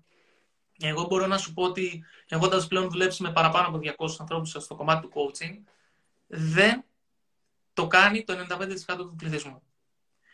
Να σου πω γιατί. Και είναι καλό που δεν το κάνει κιόλας. Ε, εγώ θα έλεγα λοιπόν ότι αντί να τα παρατήσουμε όλα και να κάνουμε ένα τεράστιο βήμα, γιατί ο, ο, η ταυτότητά μας είναι το πιο σημαντικό πράγμα για μα. Οπότε, αν αρχίσουμε να κάνουμε πράγματα τα οποία δεν συνάδουν με την ταυτότητά μας, ποιοι είμαστε. Κατάλαβα, παθαίνουμε αυτή τη ναι, λεγόμενη. Ναι. και μπορεί να το κάνουμε για μερικές μέρες και μετά παφ, θα μας ξαναγυρίσουν πίσω. Οπότε, όταν έχουμε να κάνουμε κάτι το οποίο μας τρομάζει, έχουμε να κάνουμε κάτι μεγάλο, κάτι καινούριο, όποτε και αν είναι και θέλουμε να βγούμε από το comfort zone, προτείνω πέντε απλά πραγματάκια. Το πρώτο είναι να είναι πολύ συγκεκριμένο αυτό που θέλουμε να κάνουμε. Θα δώσω πολύ απλό παράδειγμα. Αν πω εγώ ότι θέλω να, να κάνω μια σχέση. Να ξεκινήσω να κάνω μια σχέση. Okay. Πολύ γενικό και αόριστο πράγμα. Δεν μπορώ να βγω μια μέρα και να πω Α, σήμερα θέλω να γυρίσω σπίτι και να έχω κάνει σχέση. Μακάρι να γινόταν, ε, και μερικές φορές γίνεται κιόλας, αλλά δεν πολύ δουλεύει. Θέλουμε λοιπόν, το πρώτο πράγμα που θέλουμε να κάνουμε είναι να κάνουμε συγκεκριμένα τα βήματα. Γιατί το να κάνουμε σχέση δεν εξαρτάται μόνο από εμάς, εξαρτάται και από τον άνθρωπο με τον οποίο θα κάνουμε σχέση. Θέλουμε λοιπόν να, πρώτα απ' όλα να επικεντρωθούμε σε αυτό που κάνουμε εμείς και να κάνουμε πολύ συγκεκριμένο το βήμα. Π.χ. σήμερα θα βγω σε εκείνο το μαγαζί και θα προσπαθήσω να μιλήσω σε πέντε ανθρώπους που δεν γνωρίζω. Απλό και μετρήσιμο, έτσι. Σε έναν άνθρωπο που δεν γνωρίζω. Οκ. Okay. Σε έναν άνθρωπο που δεν γνωρίζω. Το κάνω ακόμα πιο απλό. Ε, το δεύτερο πραγματάκι που θέλουμε να, να σκεφτόμαστε όταν έχουμε να βγούμε από το comfort zone είναι το βήμα το οποίο πάμε να κάνουμε να εμπεριέχει μικρό Λογικό έτσι. Γιατί όταν το βήμα που πάμε να κάνουμε εμπεριέχει πολύ μεγάλο ρίσκο, τι συμβαίνει, κατευθείαν πυροδοτείται πάλι αυτός ο μηχανισμός άμυνας, ο φόβος και μας αποτρέπει. Λογικό δεν είναι; Μπορεί να, να φοβόμαστε αυτό, την απογοήτευση ακριβώς. Πολλά πράγματα, πολλά πράγματα. Όταν είναι πολύ μεγάλο το βήμα και οι συνέπειες είναι μεγάλες, το αν δεν πάνε τα πράγματα καλά, και είναι μεγάλο το ρίσκο, λοιπόν, είναι λογικό να φοβόμαστε και να φοβόμαστε και λίγο παραπάνω. Το τρίτο πραγματάκι που θέλουμε να θυμόμαστε είναι στο βηματάκι μας είναι ότι πρέπει να είναι πραγματοποιήσιμο με τις υπάρχουσες δυνατότητές μας. Εκεί κάνουμε τα μεγαλύτερα λάθη όσον αφορά τους στόχους μας. Γιατί βάζουμε πολύ μεγάλους στόχους και πολύ μεγάλα πρώτα βήματα και δεν ξεκινάμε από εκεί που μπορούμε. Και ας δώσω πάλι ένα παράδειγμα, πολύ βασικό και πολύ απλό. Είναι σαν να πάω τώρα στο γυμναστήριο και να πω ότι ξέρεις κάτι, έχω στόχο να σηκώσω 100 κιλά στον πάγκο. Και εγώ αυτή τη στιγμή να μπορώ να σηκώσω 30. Δεν, δεν πρέπει να πάω να σηκώσω 30, αυτά που μπορώ τώρα. Και σιγά σιγά να ανέβω. Ενώ συνήθως όταν θέτουμε στόχους, αυτό που κάνουμε είναι ότι πάμε κατευθείαν να δοκιμάσουμε το δύσκολο και δεν δουλεύει. Και είναι λογικό γιατί υπάρχουν στις δυνατότητές μου δεν μου το επιτρέπουν. Θέλω λοιπόν όταν θέσω ένα στόχο, π.χ. στο παράδειγμα αυτό με τη σχέση, να δω τι μπορώ να κάνω τώρα. Αν τρέπομαι να μιλήσω σε έναν άνθρωπο, δεν θα βάλω στόχο πάω έξω να μιλήσω σε 10 ανθρώπους. Λογικό δεν είναι. Πάω έξω να πιω ένα καφέ μόνος μου, ξέρω. Ή βάζω για κάτι ακόμα πιο μικρό. Πάω με ένα φίλο μου να πιω ένα καφέ έξω. Κάτι ακόμα πιο μικρό. Το τέταρτο πραγματάκι που θέλουμε να θυμόμαστε είναι πολύ βασικό και είναι να είναι άμεσο το βήμα που θέλω να κάνω. Να μπορώ να το κάνω τώρα. Να μην χρειάζεται δηλαδή να περιμένω. Γιατί πολλές φορές τι λέμε, θέτουμε ένα στόχο και λέμε Α, ξεκινήσω από Δευτέρα. Από την επόμενη εβδομάδα, από αύριο, από τον άλλο μήνα, από τον άλλο χρόνο. Και λέμε συνέχεια στον εαυτό μας, ε, βάζουμε μια ημερομηνία για το πότε θα ξεκινήσουμε. Και έρχεται αυτή η ημερομηνία και συνήθως δεν ξεκινάμε κιόλας. Οπότε πρέπει να είναι άμεσο, να μπορώ να το κάνω τώρα, κατευθείαν. Δηλαδή, κλείνω το κινητό, το live και πάω και το κάνω. Και το πέμπτο βηματάκι που είναι και αυτό πάρα πολύ σημαντικό είναι να επιβραβεύω τον εαυτό μου κάθε φορά που κάνω ένα βήμα προς την κατεύθυνση που θέλω. Ε, αυτό το βλέπω πάρα πολύ. Ότι ο, ο κόσμος συνήθως αντί να επιβραβεύει τον εαυτό του για την πρόοδό του, τιμωρεί τον έχει φτάσει ακόμα. Δηλαδή, είναι σαν να πω τώρα εγώ για παράδειγμα ότι ξεκινάω ε, να σηκώσω τα 100 κιλά στον πάγκο και πάω στο γυμναστήριο, ξεκινάω με 30 και έχω φτάσει στα 50. Αντί να επιβραβεύσω τον εαυτό μου που έχω καταφέρει και έχω ανέβει 20 κιλά, τιμωρώ τον εαυτό μου επειδή δεν έχω φτάσει ακόμα στα 100. Δεν μπορείς να φανταστείς πώς το κάνουμε αυτό. Ε, οπότε θα έλεγα, επιβραβεύουμε τον εαυτό μας κάθε φορά που προσπαθούμε. Πολύ σημαντικό, πάρα πολύ σημαντικό, καταπληκτικό. Να μιλήσουμε λίγο και για την... Πολλοί κόσμος κάθεται σε ε, διαδικασία. Σε... λίγο στο τελευταίο σχόλιο που λέει ελευθερία. Ε, δεν έχουν ρίσκο όμως, λέει, καλό είναι να έχουν ρίσκο οι στόχοι, αλλιώς βαριέσαι να τους ακολουθήσεις. Οι στόχοι, ναι, να έχουν ρίσκο. Τα βήματα να μην έχουν. Έχει διαφορά το ένα μετά Δηλαδή, ο στόχος χωρίζεται σε βήματα. Οπότε, κοιτάμε τα βήματα, το πιο άμεσο, εύκολο, συγκεκριμένο βήμα τώρα που μπορούμε να κάνουμε, να μην περιέχει πολύ μεγάλο ρίσκο. Και με τις μικρές νίκες αυτές που πετυχαίνουμε με τα μικρά βηματάκια, αυξάνεται η αυτοπεποίθησή μας. Ωραία. Να μιλήσουμε λοιπόν τώρα λίγο και για την εργασία. Πάρα πολλοί κόσμος κάθεται σε μια δουλειά ε, και που δεν νιώθει καλά, δεν του αρέσει, δεν τον ικανοποιεί. Ε, και μπορείς να το δώσεις και με το δικό σου το παράδειγμα, γιατί εγώ σε παρακολουθώ έτσι και έχω ακούσει που δούλευες. Σου άρεσε φυσικά και η δουλειά που έκανες, αλλά αυτό που ε, ο άλλος για την ασφάλεια δεν φεύγει από τη δουλειά που είναι, ενώ πραγματικά μπορεί να του αρέσει κάτι άλλο παραπάνω και δεν τολμάει να φύγει. Άρα μπορείς να μας τα δώσεις και με το δικό σου το παράδειγμα, έτσι που δούλευες κάπου αλλού, σου άρεσε, ήταν χαρούμενοι μαζί σου και εσύ στεναχωρήθηκες, αλλά έκανες αυτό που πραγματικά ήθελες πιο πολύ. Έτσι, άρα λοιπόν, πώς μπορούμε να το κάνουμε, δώσε μας τη συμβουλή πώς μπορούμε να το κάνουμε όταν είμαστε κάπου και δεν μας αρέσει αυτό που κάνουμε και να πάμε να ακολουθήσουμε το όνειρό μας και αυτό που πραγματικά μας αρέσει. Το θάρρος, πώς θα το βρούμε; Είναι πολύ, πολύ μεγάλη και πολύ καλή ερώτηση βέβαια. Κοίταξε να δεις, στη δική μου περίπτωση, mm. η δουλειά την οποία έκανα, τη, τη λάτρευα και συνεχίζω να τη λατρεύω. Ε, μου αρέσει πάρα πολύ η θάλασσα. Είχα μια φανταστική δουλειά με πάρα πολύ καλά χρήματα. Ε, ο λόγος για τον οποίο επέλεξα να κάνω αυτή τη μετάβαση που εμπεριέχει τεράστιο ρίσκο αυτή η μετάβαση, ναι. ήταν αυτό που κάνω τώρα μου αρέσει ακόμα περισσότερο. Και αυτό που σκέφτηκα είναι ότι δεν έχω παντρευτεί ακόμα, δεν έχω οικογένεια, δεν έχω παιδιά, οπότε αν είναι κάτι να μην πάει καλά, έχω το περιθώριο τώρα. Αν περάσουν μερικά χρόνια, μετά θα κοιτάω πίσω και θα σκέφτομαι και θα λέω, ρε γάμο, πρέπει να το προσπαθήσω. Και δεν θέλω ποτέ να το κάνω αυτό. Δηλαδή δεν θέλω ποτέ να φτάσω σε σημείο να κοιτάζω πίσω και να μετανιώνω. Οπότε ο φόβος ο φόβος του να μετανιώσω και να έχω τύψει στο μέλλον ήταν πολύ μεγαλύτερος από το φόβο να πάρω την απόφαση και να κάνω αυτό που θέλω. Τώρα τι γίνεται όμως; είναι λογικό και ειδικά στις μέρες μας τώρα και με τη, κατά τη διάρκεια του κορονοϊού, είναι λογικό κάποιος να ψάχνει την ασφάλεια στη δουλειά του. Το θέμα είναι το εξής. Αυτό που θα έλεγα για το. Ποιο είναι το αντίδοτο σε αυτό. Το αντίδοτο σε αυτό είναι να γινόμαστε καλύτεροι σε αυτό που κάνουμε. Άκουσε κάτι. Μπορεί να είμαι εγώ σε μια δουλειά, να είμαι πολλά χρόνια, να είμαι 20 χρόνια και να νιώθω ασφάλεια εκεί που είμαι, αλλά να, να μένω στάσιμος. Εγώ, σαν υπάλληλος, ας πούμε, ή σαν επιχειρηματίας, να μένω στάσιμος. Επειδή τα πράγματα αλλάζουν και αλλάζουν με ραγδαίους ρυθμούς, και το βλέπεις κι εσύ, το να, μην, να μένω εγώ στάσιμος, όχι μόνο ασφάλεια δεν μου, δεν μου παρέχει, είναι αυτό που λέγαμε στην αρχή, η ψευδέστηση της ασφάλειας. Γιατί στην ουσία μπορεί ανά πάσα στιγμή να μείνω χωρίς δουλειά. Εκεί λοιπόν, εγώ τι θέλω να κάνω, θέλω να είμαι προετοιμασμένος. Και για να είμαι προετοιμασμένος, πρέπει να κάνω κάποιες κινήσεις. Μία από αυτές είναι να γίνω όλο ένα και καλύτερος, έτσι ώστε να έχω ζήτηση στον τομέα εργασίας μου. Γιατί όσο καλύτερος γίνομαι, τόσο πιο περιζήτητος θα γίνω στον τομέα εργασίας μου και πιο εύκολο θα είναι να βρω δουλειά σε περίπτωση, σε περίπτωση που γίνει κάτι. Να έχω κάνει μια καλή, ε, ένα καλό βιογραφικό, πολύ προσεγμένο, να αναπτύξω κάποιες ικανότητες, π.χ. τις επικοινωνιακές μου ικανότητες, για να μπορώ να περάσω από συνεντεύξεις, για να μπορώ να επικοινωνήσω με άλλους ανθρώπους. Πρέπει να έχω ένα δίκτυο, για να μπορέσω να, ένα δίκτυο ανθρώπων για να μπορέσω να πιαστώ σε περίπτωση που κάτι γίνει. Δηλαδή, τώρα, εμένα, π.χ., αν κάτι δεν πάει καλά στην επιχείρησή μου, χτύπα ξύλο και χρειαστεί να, να γυρίσω πίσω, έχω ένα δίκτυο ανθρώπων και έχω πολύ καλές γνωριμίες και ήμουνα και πολύ καλός στη δουλειά μου. Οπότε κάτι θα βρω αργά ή γρήγορα.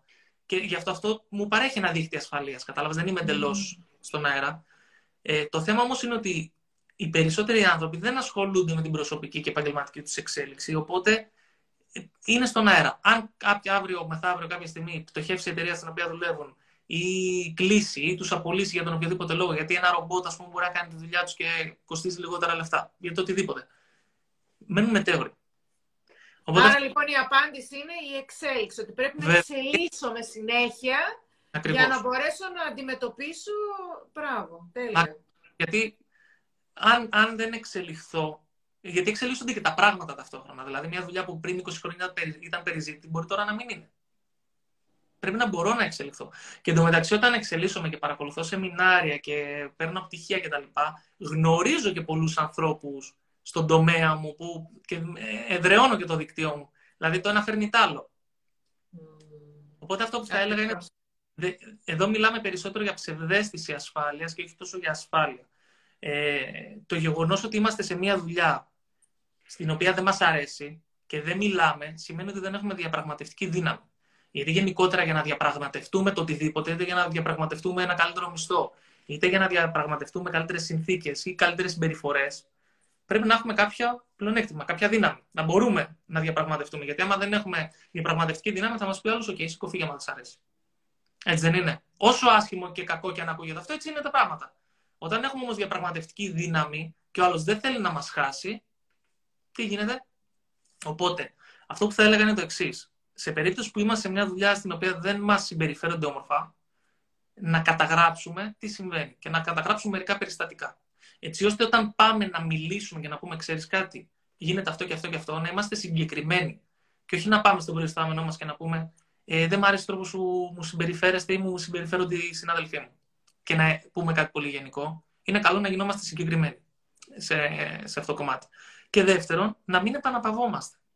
Το ξέρω ότι είναι εύκολο να επαναπαυόμαστε και, και να νιώθουμε άνετα και, και ασφαλείς, αλλά γενικότερα η ζωή είναι απρόβλεπτη και φέρνει τα πάνω κάτω πολύ εύκολα. Και πρέπει και εμείς να είμαστε λίγο να, στην τζίτα, αν θέλεις, να είμαστε λίγο μπροστά από τα πράγματα. Να μην και αυτό που λες ότι ε, άμα, άμα ακολουθούμε κάποια σεμινάρια, άμα κάνουμε κάποια workshop, αυτά γνωρίζουμε και κόσμο και έχουμε και έναν περίγυρο και είμαστε...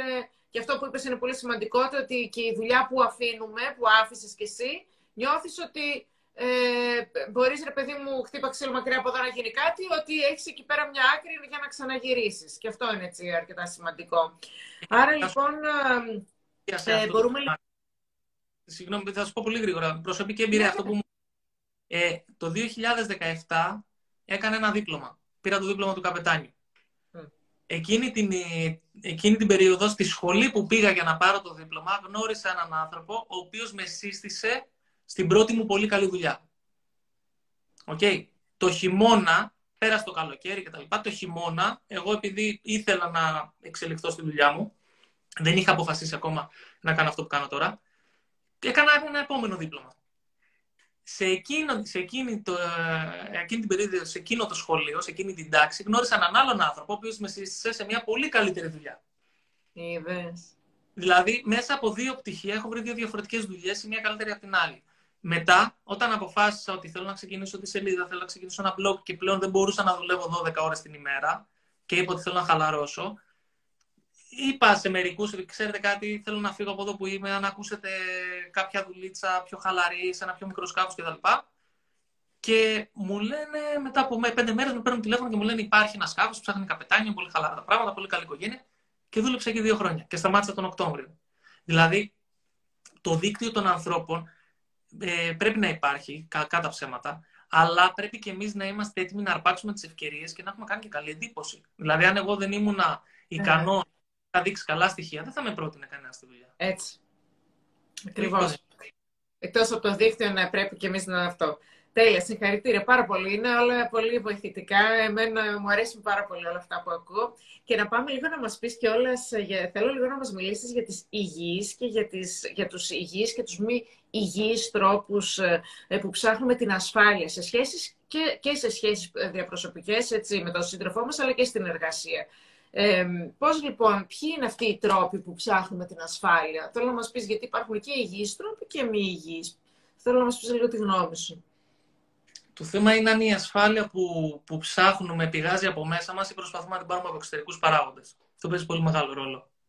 Στην αρχή μιας σχέσης είναι δύσκολο να περιμένω να νιώσω ασφάλεια από τον άλλον άνθρωπο. Πρέπει να νιώθω ασφάλεια για τον εαυτό μου. Δηλαδή, ό,τι και να γίνει, ακόμα και αν αυτός ο άνθρωπος δεν μου βγει, ότι είμαι OK, παιδί μου, μπορώ να ζήσω μόνος μου, είμαι ανεξάρτητος. Και γι' αυτό είναι πολύ σημαντικό να είμαστε ανεξάρτητοι. Στην πορεία μιας σχέσης, και ειδικότερα όταν πάμε να κάνουμε γάμο, παιδιά, να συζήσουμε και όλα τα λοιπά, επειδή μετά πάμε από το κομμάτι της ε, ανεξαρτησίας, πάμε στο κομμάτι της συνεξάρτησης. Όχι της εξάρτησης, προσοχή, συνεξάρτησης, έτσι. Ότι είμαστε ομάδα. Λειτουργούμε σαν ομάδα. Και όχι ο καθένας για τον εαυτό του. Ε, ωραία. Να το πάρω λίγο από την αρχή. Σε μπέρδεψα. Εγώ άλλο πράγμα νόμιζα η συνεξάρτηση. Εγώ νόμιζα ότι, είναι, ότι είμαι συνεξαρτημένος και δεν είναι καλό πράγμα. Σω ε, το είχα καταλάβει λάθος εγώ. Ναι, στη δουλεύει ομάδα. Με συνεξάρτηση. Δηλαδή, ε, είμαι, ξεκινάμε το, χειρό, το πιο ε, αρχικό στάδιο είναι όταν ένα παιδάκι είναι εξαρτημένο από τους γονείς του. Και υπάρχουν και πολλές σχέσεις οι οποίες ο ένας είναι εξαρτημένος από τον άλλον. Όχι συνεξαρτημένος, εξαρτημένος. Mm. Δεν είναι καλό αυτό. Γιατί ε, είναι τόσο μεγάλος ο φόβος να χάσουμε τον άλλον άνθρωπο όταν εξαρτώμαστε από αυτόν, που κάνουμε πράγματα, ανεχόμαστε πράγματα που δεν μας αρέσουν. Είναι αυτό που λέγαμε στην αρχή. Μετά πάμε στο κομμάτι της ανεξαρτησίας. Είναι εκεί που ο άνθρωπος αναλαμβάνει την ευθύνη της ζωής του και βγαίνει προς τα έξω και είναι καλό να είμαστε ανεξάρτητοι. Αλλά όταν μπαίνουμε μετά σε μια σχέση η οποία προχωράει και συζούμε, κάνουμε παιδιά, οικογένεια κτλ. Πρέπει το ζευγάρι να είναι συνεξάρτητο, να λειτουργήσει σαν ομάδα και όχι ο καθένας ανεξάρτητα. Λογικό δεν είναι; Σαν ομάδα, ναι. Ομάδα. Και να υπάρχει συνέργεια. Να υπάρχει συνέργεια, να υπάρχει αρμονία. Ε, μερικοί μη υγιείς τρόποι που ψάχνουμε την ασφάλεια σε μια σχέση είναι ξεκάθαρα η ελεγχομανία. Δεν ξέρω αν το έχεις ζήσει ποτέ αυτό το πράγμα ε, το να προσπαθεί ο άλλος άνθρωπος να ελέγξει την κάθε σου κίνηση, την κάθε σου λέξη, να σου λέει τι θα φορέσεις, τι θα φας, με ποιον θα βγεις, σε ποιον θα Τι θα παραγγείλεις, με παραγγέλνεις, εσύ θα παραγγείλω εγώ για σένα. Εμείς δεν έχουμε άποψη τι θα φάμε. Ναι, ναι. δηλαδή είναι ο λεγόμενος ελεγχομάνης, ο control freak, που προσπαθεί να, να, να ελέγξει τα πάντα. Αυτό συνήθως γιατί γίνεται. Η ελεγχομανία είναι, πηγάζει από μια μεγάλη ανασφάλεια που δεν μπορώ να νιώθω αβεβαιότητα σε σε κάποιο βαθμό. Δηλαδή, μέχρι κάποιο βαθμό έχω πολύ μικρή ανοχή στην αβεβαιότητα. Και προσπαθώ να ελέγχω ό,τι περνάει από το χέρι μου, γιατί αυτό μου δίνει κάποια ασφάλεια, κάποια σιγουριά και κάποια βεβαιότητα. Πολύ, μη, ε, πολύ ανθυγιεινός τρόπος, πάρα πολύ ανθυγιεινός τρόπος. Και κοίτα, το έχω κάνει και εγώ ε, στο παρελθόν, από ανασφάλεια. Μην νομίζετε εγώ είμαι Άγιος. Εγώ έχω κάνει περισσότερα λάθη από τους περισσότερους εδώ μέσα. Ναι, αλλά από τα λάθη μας μαθαίνουμε, έτσι. είναι και καλό να το λέμε άνθρωποι. Κοίτα, καλό είναι άμα το αναγνωρίσουμε να προσπαθούμε να το διορθώνουμε και να μην χρειάζεται να το κουβαλάμε μία ζωή εφόσον είναι τοξική η συμπεριφορά αυτή και για μας και για τους άλλους. Ε, οπότε τώρα τι γίνεται; Η μία, η μία, ε, ο ένας τρόπος είναι αυτός η ελεγχομανία. Προσπαθούμε να ελέγξουμε τα πάντα γιατί αυτό μας καλύπτει, μας δίνει ασφάλεια. Ο δεύτερος είναι η ζήλια. Oh, και αυτό είναι ασφάλεια είναι. Ε, ναι, χαίρομαι πολύ. Οπότε τι γίνεται στην ουσία; Σκέψου λίγο, έχεις δουλέψει ποτέ; Ε, ναι, εντάξει, ναι, σίγουρα. Ναι, αλλά να σου πω κάτι, παιδί μου, άμα είναι, ε, δηλαδή εγώ έχω υπάρξει με άνθρωπο ο οποίος ξέρεις, ε, αυτό είναι, ήταν ωραίος και τον έβλεπα ότι έπαιζε το μάτι του. Αυτό το πράγμα σε δημιουργεί άσχημα, σε, σε κάνει και νιώθεις άσχημα, αλλά είναι ανασφάλεια. Πρέπει να, άμα ένιωθα σίγουρη για τον εαυτό μου, δεν με πείραζε, έχεις δίκιο. Αυτό είναι πολύ σημαντικό. Ε, είχες λόγο να είσαι να ζηλεύεις όμως. Ναι, εγώ το έχω νιώσει αυτό το πράγμα. Δηλαδή να είμαι με έναν πολύ ωραίο άνθρωπο δίπλα και τον έβλεπα ότι παιδί με έπαιζε το μάτι του. Τι να πω τώρα, ψέματα. Ε, και αυτό φυσικά να νιώθει και καλά. Και πρέπει να δεις αυτή την, ε, τη συμπεριφορά, θέλω να την, ε, να την ανέχομαι ή όχι. Mm. Αν πέσει το μάτι. Το θέμα είναι όταν ζηλεύουμε χωρίς λόγο. Δηλαδή όταν ο άλλος δεν έχει δώσει δικαιώματα και ζηλεύουμε. Είναι και, και αυτό. Πολύ το κάνουμε.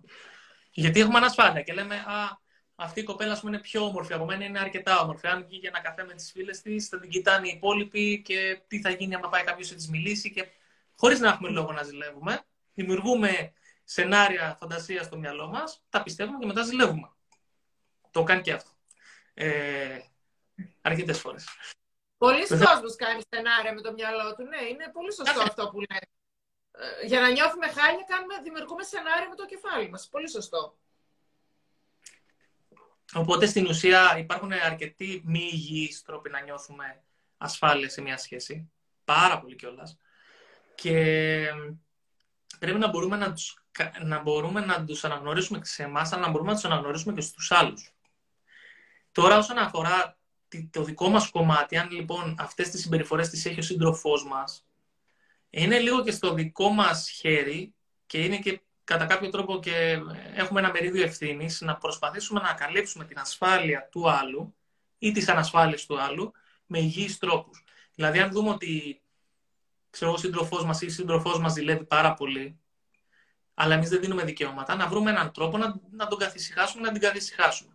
Αν δούμε ότι προσπαθεί να ελέγχει τα πάντα γιατί αυτό της, ε, την κάνει να αισθάνεται ασφαλής, ε, να, να μπορούμε να επικοινωνήσουμε αυτό με κάποιον τρόπο και μετά να τους πούμε ότι κοίταξε να δεις, θα σε βοηθήσω να, να, να ανεχτείς λίγο παραπάνω αβεβαιότητα από αυτό που μπορείς να ανεχτείς κατά κάποιο τρόπο. Οπότε είναι και στο ποιες συμπεριφορές μη υγιείς έχουμε εμείς προς τους άλλους για να νιώθουμε ασφάλεια, αλλά και ποιες έχουν αυτοί προς τα εμά. Λέει εδώ πέρα μια κυρία tips για να ξεπεράσει κάποιος ε, ανασφάλειες ή την ελεγχομανία. Καταρχάς να το αναγνωρίσει και δεύτερον να βρούμε άλλους τρόπους γιατί για να σταματήσουμε μια συμπεριφορά πρέπει να την αντικαταστήσουμε με μια άλλη. Mm. Γενικότερα, να, ε, σαν κανόνα και αυτό να το θυμόμαστε, η φύση απεχθάνεται τα κενά. Αν θέλω να σταματήσω κάτι και να το βγάλω από πάνω μου, να το αφαιρέσω από το σύστημα, αν θέλεις, πρέπει να βρω κάτι άλλο και να το βάλω στη θέση του. Είναι όπως όταν, για παράδειγμα, κάποιος κόβει το τσιγάρο. Δεν πρέπει να το αντικαταστήσει με κάτι άλλο. Ναι, που αρχίζουν και τρώνε, ας πούμε. ναι, οκ. Okay. Αρχίζουν και τρώνε επειδή δεν, το, δεν αντικαθιστούν τη συνήθεια του τσιγάρου συνειδητά με κάτι άλλο. Οπότε κατευθείαν το, ο οργανισμός μας ψάχνει κάτι να το αντικαταστήσει. Ναι. Όταν πάμε να αλλάξουμε μια συμπεριφορά, πρέπει να μπορούμε να την αντικαταστήσουμε με μια άλλη. Αν λοιπόν πιάσουμε τον εαυτό μας να, ε, να είμαστε ελεγχομανείς κατά κάποιο τρόπο και να προσπαθούμε να να, ε, να επιβάλλουμε την άποψή μας και τα θέλω μας στους άλλους, αν πιάσουμε τον εαυτό μας να το κάνει, είναι καλό να έχουμε μια συμπεριφορά έτοιμη, έτσι ώστε να, να μπορούμε να διαλέξουμε ποια από τις δύο θέλουμε. Γιατί αν δεν έχουμε διαλέξει μια άλλη συμπεριφορά, θα πάμε στο γνώριμο, θα πάμε στο εύκολο και θα συνεχίσουμε να το κάνουμε. Λογικό δεν είναι; Ε, θέλω λίγο να πούμε κιόλας ε, πώς μπορούμε να αναγνωρίσουμε έναν, έναν άνθρωπο ο οποίος ε, θα μας δώσει την ασφάλεια. Δηλαδή, υπάρχουν ε, άτομα τα οποία είναι πραγματικά μη διαθέσιμα. Δεν είναι διαθέσιμα. Τι σημαίνει αυτό; Υπάρχουν αρκετοί άνθρωποι οι οποίοι έχουν σχέση με δεσμευμένους. Εντάξει, παντρεμένους ή σε άλλες σχέσεις. Αυτά τα άτομα είναι μη διαθέσιμα. Υπάρχουν άτομα τα οποία έχουν άλλες προτεραιότητες πάνω από εμένα ή από εσένα. Είσαι με μια κοπέλα η οποία έχει άλλη προτεραιότητα πάνω από σένα. Δηλαδή μπορεί να της αρέσει ε, να είναι θυσμένη στο αλκοόλ, να, ε, δεν ξέρω, να βάζει άλλα πράγματα. Έχω ακούσει ζευγάρια, λέει, κάνει κάθε μέρα γυμναστική μέχρι τις 10 το βράδυ και μετά έρχεται στο σπίτι. Δηλαδή βάζει άλλες προτεραιότητες πάνω από σένα. Άρα λοιπόν αυτά τα άτομα δεν είναι τόσο διαθέσιμα στο να, μας, να έχουμε μία σχέση. Πώς μπορούμε λοιπόν να, να αναγνωρίσουμε άτομα τα οποία μας δημιουργούν αυτή την ασφάλεια; Είναι διαθέσιμα, ρε παιδί μου. Να μην πηγαίνουμε με τους μη διαθέσιμους και να νιώθουμε μονίμως χάλια, ότι έχουν κάτι πάνω από εμά. Κοίτα, στις αρχές θα έχουν κάτι πάνω από εμά και είναι λογικό. Ναι, δεν, μπορεί να, δεν μπορεί κάποιος να γνωρίσει μια γυναίκα γιατί την πρώτη μέρα τη βάλει κορώνα στο κεφάλι του και να τη, βάλει, να τη θέσει ως προτεραιότητα για τα πάντα. Λογικό δεν είναι. Ε, το ίδιο βέβαια και για μια γυναίκα με έναν άντρα. Εσύ, ας πούμε, τώρα. Όχι εσύ, εντάξει, δεν ξέρω, αλλά ένας άνθρωπος, αν γνωρίσει αύριο έναν άλλον άνθρωπο, θα πει τα παρατά όλα για πάρτι σου. Yeah. Σε είσαι η πρώτη προτεραιότητα; Όχι. Πρέπει να περάσει Συνεχίζουμε λίγο... το πρόγραμμά μας, ναι. Ε, βέβαια, πρέπει να περάσει λίγος καιρός για να γίνει αυτό. Λοιπόν, κοίτα. Γενικότερα, για να, να πούμε ότι ξεκινάμε μια σχέση και να έχουμε ελπίδες και πιθανότητες αυτή η σχέση να πάει καλά, πρέπει να ξέρουμε ποιοι είμαστε και τι ζητάμε από έναν άνθρωπο με τον οποίο θα πούμε ότι είμαστε μαζί. Οι περισσότεροι όμως από εμάς δεν το κάνουμε αυτό. Και πώς ξεκινάμε και κάνουμε μια σχέση, βλέπουμε έναν άνθρωπο, μπορεί να μας αρέσει ξέρω, η εξωτερική του εμφάνιση, μας δημιουργείται ένα συνέστημα γνώριμο, ένα συνέστημα το οποίο μας ε, μας πρόχνει προς αυτόν τον άνθρωπο, χωρίς να βλέπουμε συνειδητά τι συμβαίνει και ποιος είναι αυτός ο άνθρωπος. Και πριν το καταλάβουμε, τον έχουμε ερωτευτεί, έχουμε δεθεί και λίγο μαζί του και εθελοτυφλούμε σε όλα του τα κουσούρια. Οπότε, αυτό η εξωτερική εμφάνιση, λοιπόν. Όχι, όχι μόνο η εξωτερική εμφάνιση, αλλά είναι το συνέστημα που γεννιέται από κάποια συμπεριφορά. Δηλαδή, μπορεί με κάποιο τρόπο να μας μιλήσει, κάπως να μας κάνει να νιώσουμε στην αρχή. Είναι το συνέστημα. Ε, αυτό λοιπόν που θα πρότεινα σε κάποιον ο οποίος είναι ελεύθερος και θέλει να πάει να κάνει μια σχέση που θα πιάσει, είναι να κάτσει και να ξεκαθαρίσει τι θέλει από έναν άνθρωπο με τον οποίο θα κάνει σχέση. Θέλω να με έχει ως προτεραιότητα. Θέλω να είναι ειλικρινής. Δεν θέλω να είναι τσιγκούνης. Θέλω να είναι αποφασιστικός. Θέλω να έχει θάρρος. Θέλω να έχει δική του προσωπική ζωή και να μην μου είναι κολιτσίδα. Θέλω να έχει χιούμορ. Δεν ξέρω. Οτιδήποτε θέλω καθένας, έτσι. Να, να κάνει μια λίστα λοιπόν με το θέλω του. Κάτσε να δει ποια κριτήρια πρέπει να πληρεί ο άνθρωπος που θα είναι μαζί μου. Πολύ σημαντικό. Μετά να δει ποια ελαττώματα δεν ανέχεται. Δηλαδή, για παράδειγμα, μπορεί να γνωρίσουμε έναν άνθρωπο για να πληρεί όλα τα κριτήρια, εκτός από μερικά ας πούμε, αλλά να είναι άπιστος. Θα τον κρατήσουμε; Δηλαδή, ποια κριτήρια, ποια, ποια ελαττώματα, αν υπάρχουν, να μην είναι τόσο κακά, ας πούμε, για να, να τερματιστεί η σχέση. Αλλά αυτά να γίνουν συνειδητά. Γιατί συνήθως τι γίνεται; Τα σημάδια είναι και από την αρχή. Απλά δεν τα βλέπουμε. Είναι τα σημάδια, οι άσχημες συμπεριφορές, είναι το βλέμμα το υποτιμητικό, είναι το ότι θα βάλει κάτι άλλο πάνω από μένα, είναι πολλά πράγματα. Το δεύτερο κομμάτι που θέλουμε να δούμε, εκτός το να πληρεί τα κριτήριά μας και τα στάντα μας, είναι να έχουμε κοινούς στόχους και αξίες. Σκέψου τώρα να βρεις έναν άνθρωπο, εσύ να έχεις ως στόχο να κάνεις μια επιχείρηση, να θέλεις να ε, ανέβεις οικονομικά, να θες να ανέβεις, να, να γνωρίσεις πολύ κόσμο, να πετύχεις, να είσαι συνέχεια στο πόδι, να κάνεις τα σεμινάρια σου, να κάνεις τα ταξίδια, δεν ξέρω εγώ τι και να γνωρίσει έναν άνθρωπο ο οποίος έχει μάθει να είναι στο 8 ωράκι του, να κάνει τη, τη δουλειά του και μετά να γυρίζει σπίτι και να κάθεται. Και να σου λέει, αλλά κάτσε να δούμε μια ταινία ή οτιδήποτε. Η σχέση δεν θα πάει πολύ μακριά. Δηλαδή, τα θέλω σας και οι προτιμήσεις σας και τα γούστα σας θα έρθουν σε σύγκρουση αργά ή γρήγορα. Είναι αυτή ο μεγάλος μύθος που λέμε ότι τα ετερόνυμα έλκονται. Μπορεί τα ετερόνυμα να έλκονται, αλλά δεν μένουν μαζί. Τα ομόνυμα μένουν μαζί. Πρέπει να μπορώ να ταιριάξω με τον άλλον. Αν δεν μπορώ να ταιριάξω, πόσο καιρό θα κάτσω μαζί του μέχρι να σκοτωθούμε. Οπότε είναι καλό να ταιριάζουν οι στόχοι και οι αξίες της ζωής και οι αξίες. Γιατί μετά, ειδικά όταν έρθουν τα παιδιά, με πιανού ε, σε ταξιών θα μεγαλώσουμε τα παιδιά. Είναι και αυτό στη μέση. Πολύ ωραία μας τα λες Παναγιώτη, πολύ μου αρέσει να ξέρεις. Λοιπόν, συγγνώμη, συγγνώμη. Βλέπω, βλέπω εδώ ένα σχόλιο που λέει: Εδώ δεν βρίσκουμε γενικά σύντροφο, θα έχουμε και στάνταρ ε, είναι μεγαλύτερη. Καλά, εγώ έχω διαβάσει τόσα σχόλια, αλλά δεν θέλω να διακόψω. Κάνει εντύπωση. Γιατί πρόσεξε. Ε, είναι σαν να διψάς και να σου δώσουν δηλητηριασμένο νερό και να το πιείς. Δηλαδή, τι, επειδή ας πούμε δεν μπορούμε να βρούμε ένα σύντροφο ή δυσκολευόμαστε να βρούμε ένα σύντροφο, θα, θα, ε, θα κάτσουμε με τον πρώτον άνθρωπο που θα, θα βρεθεί στον δρόμο μας;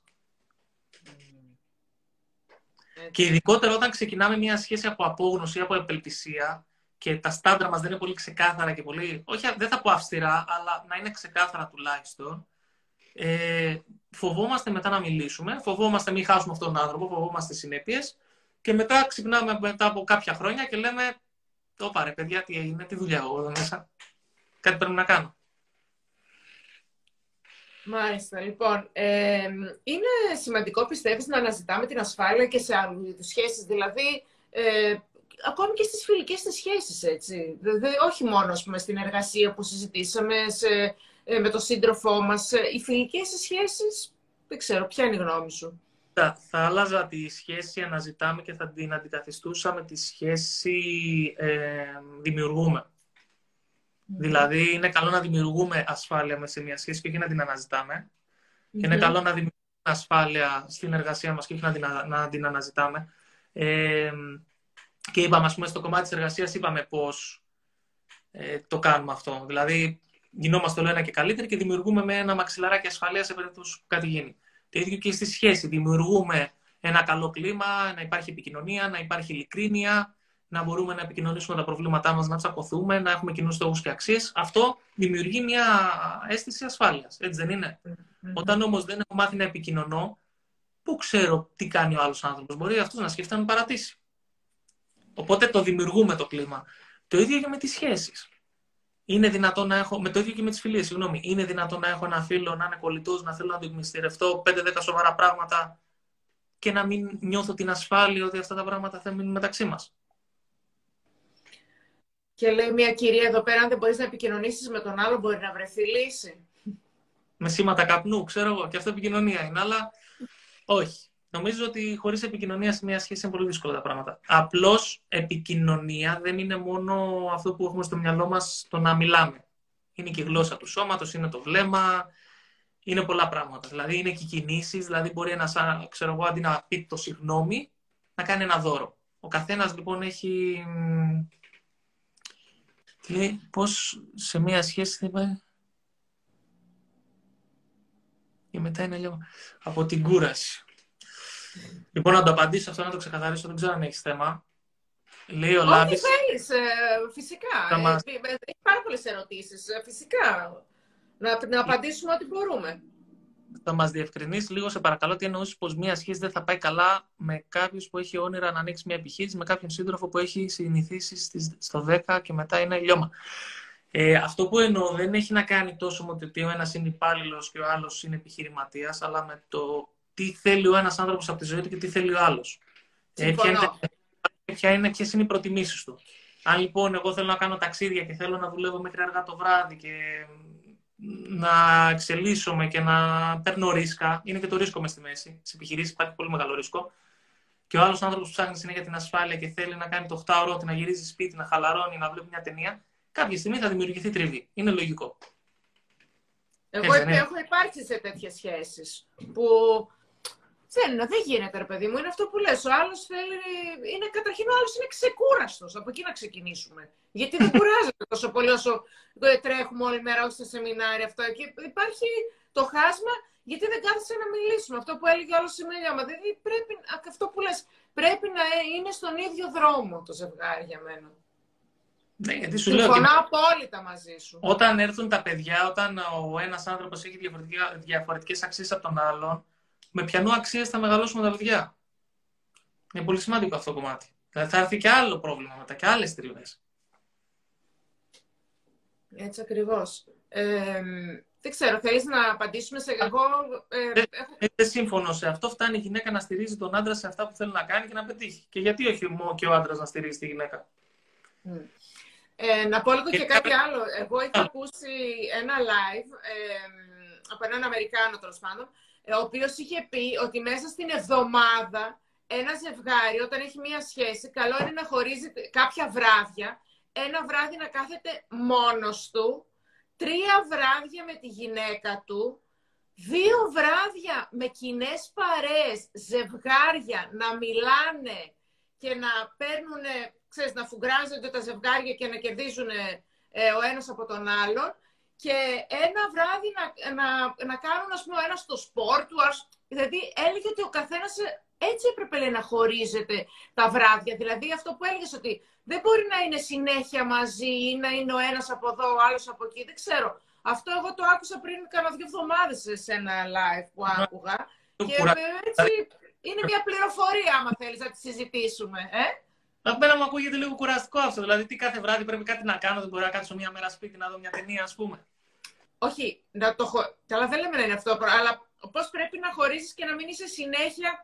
Α πούμε αυτό που έλεγες ίσως ότι κάθε βράδυ να είμαι με τον, ίσως με τον σύντροφό μου, ίσως ένα βράδυ να κάνω, δεν ξέρω, τη γνώμη σου κιόλας, και εγώ το άκουσα, δεν ξέρω, ε, η γνώμη σου πιστεύεις ότι είναι ε, πολύ πρόγραμμα, ε; Ε, κοίτα, κα, καμιά φορά το πρόγραμμα και η πειθαρχία μας δίνει με, μεγαλύτερη ελευθερία κινήσεων. Δεν είναι απαραίτητα κακό. Ε, αλλά νομίζω ότι πρέπει να προσαρμοζόμαστε και να μην έχουμε συνέχεια κάτι στάνταρ το οποίο θα το ακολουθούμε κατά, με θρησκευτική ευλάβεια. Γενικότερα πρέπει να μπορώ αυτό που είπες να αφουγκραστώ το πώς νιώθει ο σύντροφός μου. Αν ο σύντροφός μου εμένα είναι κουρασμένος και θέλει να κάτσει σπίτι, δεν μπορώ να του πω Ελά, σήμερα έχουμε να βγούμε με τους φίλους μας, γιατί έτσι λέει το πρόγραμμα της εβδομάδας. Γιατί είχαμε και δύο κουραστικές ημέρες, ε, έχουμε δουλέψει αρκετές ώρες και θέλουμε να χαλαρώσουμε κιόλας.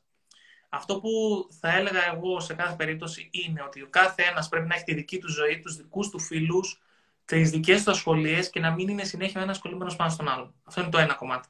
Και δεύτερον, ότι ακόμα και στο, κατά τη διάρκεια ενός γάμου, κατά τη διάρκεια μιας σχέσης, ε, κατά τη διάρκεια ξέρω εγώ, μιας συγκατοίκησης, πρέπει το ζευγάρι να βγαίνει ραντεβού, να συνεχίζουν τα ραντεβού. Δηλαδή να, να βγει μία-δύο φορές την εβδομάδα να φάνε έξω μαζί, να πιούν μια μπύρα, να πιούν ένα ποτό, να κάνουν μια βόλτα. Γιατί όταν μπαίνουμε σε αυτή τη ρουτίνα και δεν κάνουμε κάτι ο ένας για τον άλλον, μετά από ένα σημείο βαριόμαστε. Και χάνεται και αυτό το, αυτή η φλόγα, αυτό, αυτή η σπίθα. Πρέπει να, να την κρατάμε ενεργά αυτή τη σπίθα, αυτή τη φλόγα να μένει. Δεν μπορούμε να περιμένουμε να μένει μένει αυτόματα. Πρέπει να κάνουμε εμείς κινήσεις για να, για να την κρατάμε μένει. Και τα ραντεβού, ένα-δύο ραντεβού τη εβδομάδα είναι ιδανικά, ιδανικά πραγματικά. Ακόμη και να μένεις στο ίδιο σπίτι με τον άλλον, έτσι; Να κάνεις το ραντεβού και να βγαίνετε έξω μαζί, ε; Όταν μένεις στο ίδιο σπίτι με τον άλλο, τι θα κάνετε. Συνήθως; Μπορείτε να δείτε τηλεόραση, να καθίσετε λίγο ας πούμε, να μιλήσετε, μπορεί να πιάσει ο ένας το κινητό του, ο άλλος το κινητό του. Ενώ όταν βγαίνεις έξω να πιεις μια μπύρα, ένα καφέ, κάτι, βγαίνεις σε ραντεβού, θα είσαι στον άλλον άνθρωπο, θα υπάρχει επικοινωνία. Ε, εγώ με την Εύη το κάνουμε συνέχεια αυτό. Δηλαδή, δύο φορές την εβδομάδα στάντα θα βγούμε έξω, να πάμε μια βόλτα, να κάνουμε κάτι. Μην βρέξει χιονίσει. Διακοπές, γενικά ό,τι Α, οκ. Okay. Νόμιζα ότι χάθηκε. Ωραία. Ε, θέλεις να απαντήσουμε κάποιες ερωτήσεις ή θέλεις αν είναι να το... Γιατί έχει αρκετές ή να το σταματήσουμε το live. Έχουμε, μιλάμε ήδη μία ώρα και πέντε λεπτά. Εσύ ό,τι να, να πεις. Να απαντήσουμε δύο ερωτησούλες; Ωραία. Διάλεξε αν είναι τις βλέπεις και εσύ. Διά... Θέλεις να διαλέξεις... Ε... Διάλεξε εσύ. Όποια θεωρείς πιο σημαντική. Λοιπόν, εδώ πέρα λέει. Να, εδώ πέρα λέει πρόγραμμα και πειθαρχία ίσον ευτυχία. ορίστε, βρήκαμε ένα.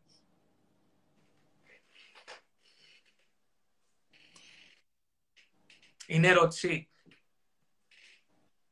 Όχι, αυτό είναι γεγονός. Δεν είναι σωστό. Λοιπόν, δεν έχει και ερωτήσεις. Οι περισσότεροι με λένε. Α, ωραία, βρήκαμε μια ερώτηση. Και στην περίοδο, ε, στην περίοδο καραντίνας λέει τι θα έκαναν. Καλά, αυτό όμως δεν ξέρω τι ήταν το προηγούμενο. Πιστεύω. Είναι αμοιβαία να στηρίζει. Πιστεύω ότι είναι αμοιβαία να στηρίζει ο ένας τον άλλον, λέει κάποιος. Ε, βέβαια. Έχει και άλλες γυναίκες που τα θέλουν όλα έτοιμα και ούτε καν δουλεύουν, λέει ένας κύριος εδώ ε, πέρα. Γυναίκες που τα θέλουν όλα έτοιμα και δεν δουλεύουν, λέει ένας κύριος. Νομίζω ότι υπάρχουν ελάχιστες πλέον τέτοιες γυναίκες στη... στην εποχή μας. Οι γυναίκες είναι πολύ δυναμικές τώρα πλέον οι περισσότερες και δουλεύουν και έχουν καριέρα και έχουν φιλοδοξίες. Νομίζω ότι αυτό ε, υπάρχει σε ελάχιστο βαθμό, αλλά το ίδιο ισχύει και για τους άντρες. Σε μεγάλο βαθμό πάλι. Δηλαδή, πολλοί, πόσους άντρες ξέρεις που δεν θέλουν να δουλεύουν. Δεν νομίζω ότι είναι κανόνας. Πλέον είναι η εξαιρεση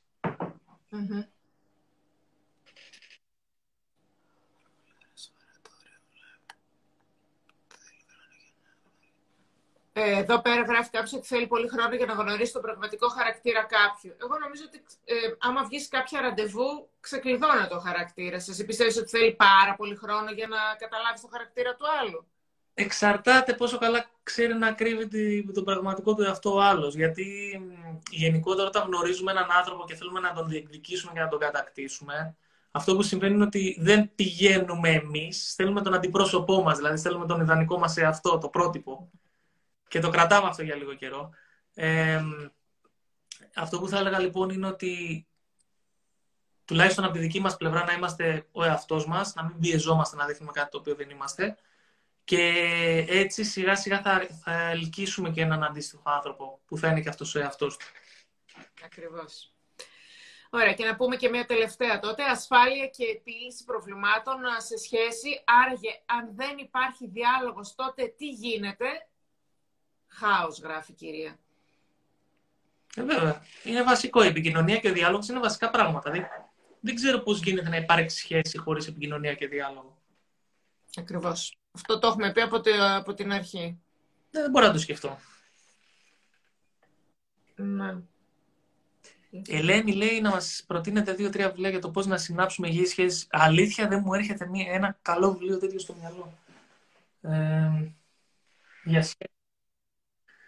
Νομίζω ένα καλό βιβλίο και το οποίο μιλάει και για την εξάρτηση και τη συνεξάρτηση και την ε, ανεξαρτησία είναι το «Οι 7 συνήθειες των εξαιρετικά αποτελεσματικών ανθρώπων» mm-hmm. και γίζει πολύ μέσα το κομμάτι των σχέσεων, όχι τόσο των ερωτικών, αλλά ο Τόνι Ρόμπινς μιλάει, λέει πολύ ωραία πράγματα για τις σχέσεις. Νομίζω αυτό εδώ το βιβλίο, ας πούμε, το «Ξυπνήστε γίγαντας μέσα σας» είναι αρκετά καλό. Τώρα, άλλο να σου πω την αλήθεια δεν θυμάμαι, δεν βλέπω κάτι εδώ. Τουλάχιστον να το έχω διαβάσει εγώ. Αλλά αν γκουγκλάρεις top 10 books on relationships, είμαι σίγουρος θα βρεις όλα όσα ψάχνεις. Εγώ δυστυχώς δεν μπορώ να σου προτείνω κάτι άλλο τώρα. Ωραία, τέλεια. Λοιπόν, ε, εντάξει, αν είναι να, ευχαριστή, να ευχαριστήσουμε όλο τον κόσμο που μας άκουσε. Ερωτήσεις, τώρα αν αρχίσω να πηγαίνω προς τα πάνω, εντάξει, άλλα είναι ερωτήσεις, άρα είναι, θα να έχει θυμάσαι, Να θυμάσαι ότι κάτω-κάτω που υπάρχει το συνεφάκι με το ερωτηματικό, αν ναι και γράψει εκεί την ερώτησή του, μένει μέχρι το τέλος. Δημιουργείται μια λίστα με ερωτήσεις και μπορείς αυτή την ερώτηση, άμα μπεις, ας πούμε, στο ερωτηματικό και κάποιος έχει γράψει εκεί μια ερώτηση, μπορείς να την πατήσεις και η ερώτηση από τα σχόλια, επισυνάπτεται. Εντάξει. Ε, ναι, υπάρχουν ερωτήσεις εδώ πέρα, γεγονός. Ε, ναι, υπάρχουν αρκετές ερωτήσεις, ναι. Πώς διαχειριζόμαστε τον φόβο για την απόρριψη στην αρχή μιας σχέσης, είναι μια ερώτηση. Δεν ξέρω, θέλεις να τις απαντήσουμε ή να το κλείσουμε σε περίπτωση που βρεθούμε... Ήταν... Συγγνώμη; Ήταν η ερώτηση. Η ερώτηση ήταν ε, όταν ε, λέμε επιβραβεύουμε τον εαυτό μας, πώς το κάνουμε ακριβώς; Όταν, πώς επιβραβεύω τον εαυτό μου; Ναι. Ε, θέλουμε πάλι σε αυτό το κομμάτι επιβράβευση να είναι από μέσα προς τα έξω, δηλαδή να είναι εσωτερική επιβράβευση. Γιατί, ας πούμε, όταν ξεκινάμε να κάνουμε κάτι καινούριο, τα αποτελέσματα θα αργήσουν να φανούν. Οπότε θα αργήσει να έρθει και η επιβράβευση απ' εξω Ε, θέλουμε λοιπόν να μάθουμε εμείς να επιβραβεύουμε τον εαυτό μας και το κάνουμε με πολύ απλό τρόπο. Του λέμε μπράβο, του μιλάμε όμορφα, του κάνουμε ένα δώρο, τον φροντίζουμε. Mm. Ε, και είναι καλό να επιβραβεύουμε τον εαυτό μας σε κάθε βήμα και σε κάθε προσπάθεια. Για να συνδέουμε κιόλας αυτή την προσπάθεια με ευχαρίστηση, να, να νιώθουμε καλά κάθε φορά που πάμε να την κάνουμε. Ε, ακόμη μια ερώτηση είναι πώς διαχειριζόμαστε τον φόβο ε, για την απόρριψη στην αρχή μιας σχέσης. Ε, ο φόβος θα υπάρχει. Το θέμα είναι ποιος είναι ο μεγαλύτερος φόβος μου, να, να με απορρίψει κάποιος ή να μείνω μόνος. Πρέπει να τους βάλουμε για να συγκρίνουμε αυτούς τους δύο φόβους. Το θέμα είναι ότι όταν θα πάμε να κάνουμε μια σχέση, ότι οτιδήποτε αξιόλογο πάμε να κάνουμε σε αυτή τη ζωή, υπάρχει η προοπτική του να πονέσουμε, το να αποτύχουμε, το να πληγωθούμε. Εννοείται. Οτιδήποτε και είναι αυτό. Μπορεί να θέσουμε ένα στόχο να ξεκινήσουμε μια επιχείρηση, να πάει η επιχείρηση άπατη, θα πληγωθούμε. Μπορούμε να ξεκινήσουμε μια σχέση, να πέσουμε με τα μούτρα, κάνουμε το καλύτερο που μπορούμε να κάνουμε και να τα δώσουμε όλα και να πληγωθούμε. Είναι λογικό. Ε, και, ο, και ο φόβος και οι, οι συναισθηματικές πληγές και η απόρριψη και η αποτυχία είναι κομμάτι της ζωής. Και δεν χρειάζεται να τα δαιμονοποιούμε. Το θέμα είναι να τα αγκαλιάζουμε, γιατί και αυτά κομμάτια του εαυτού μας είναι. Και οι αποτυχίες, και η απόρριψη, και οι πληγές, τα πάντα. Και ο φόβος. Δεν χρειάζεται λοιπόν να να περιμένουμε να είναι όλα ιδανικά και όλα τέλεια για να ξεκινήσουμε και να κάνουμε κάτι. Λοιπόν, εγώ λέω να πούμε και μία τελευταία, ε, που είναι με τον Νάρκισο, ε, που λέει πώς αντιμετωπίζονται τραύματα από σχέση με Νάρκισο. Ε, λεκτική, συναισθηματική και σωματική βία. Wow. Να πούμε και αυτό και... Ψυχοθεραπεία, δεν έχω να πω κάτι άλλο. Για, για σχέση με Νάρκισο, ε. Αύριο. Τι λες; Αύριο κιόλας. Σήμερα είναι 10 και 4 είναι... δεν είναι ώρα, αλλά από αύριο κατευθείαν. Το πρωί κατευθείαν. Ωραία, τέλεια. λοιπόν, Παναγιώτη, να σε ευχαριστήσω πάρα πολύ. Εγώ σε... Ε, πραγματικά θεωρώ ότι σίγουρα θέλαμε άλλη μια ώρα για να απαντήσουμε όλες τις ερωτήσεις, γιατί έτσι ε, πιο πολύ ήθελα λίγο να απαντήσει και σε κάποιες που είχα εγώ στην αρχή και μετά όσο μπορέσαμε να απαντήσουμε. Ε, ελπίζω να βοηθήσαμε τον κόσμο. Έτσι, μιλήσαμε για τις σχέσεις, για την ασφάλεια, γιατί κάθονται σε κάποιες σχέσεις κάποιοι άνθρωποι, πώς μπορούν να φύγουν από κάποιες σχέσεις, πώς μπορούν να αλλάξουν, ε, να μην νιώθουν αυτοί που νιώθουν ασφάλεια στη δουλειά, τι μπορούν να κάνουν, που μας είπες, ε, για να, με, με αυτή την ασφάλεια που κάθονται, τι μπορούν να κάνουν για να φύγουν. Μας είπες πάρα πολλά πράγματα. Όποιος θέλει λοιπόν μπορεί να δει το βίντεο, θα το ποστάρουμε, θα υπάρχει και στο YouTube. Σε ευχαριστούμε πάρα πάρα πολύ. Δεν ξέρω αν θέλεις κάτι να πεις για να κλείσουμε. Δεν έχω να πω κάτι. Εντάξει. Νομίζω έχουμε πει πάρα πολλά πράγματα σήμερα. Τα είπαμε όλα. Λοιπόν, να σε ευχαριστήσω πάρα πολύ.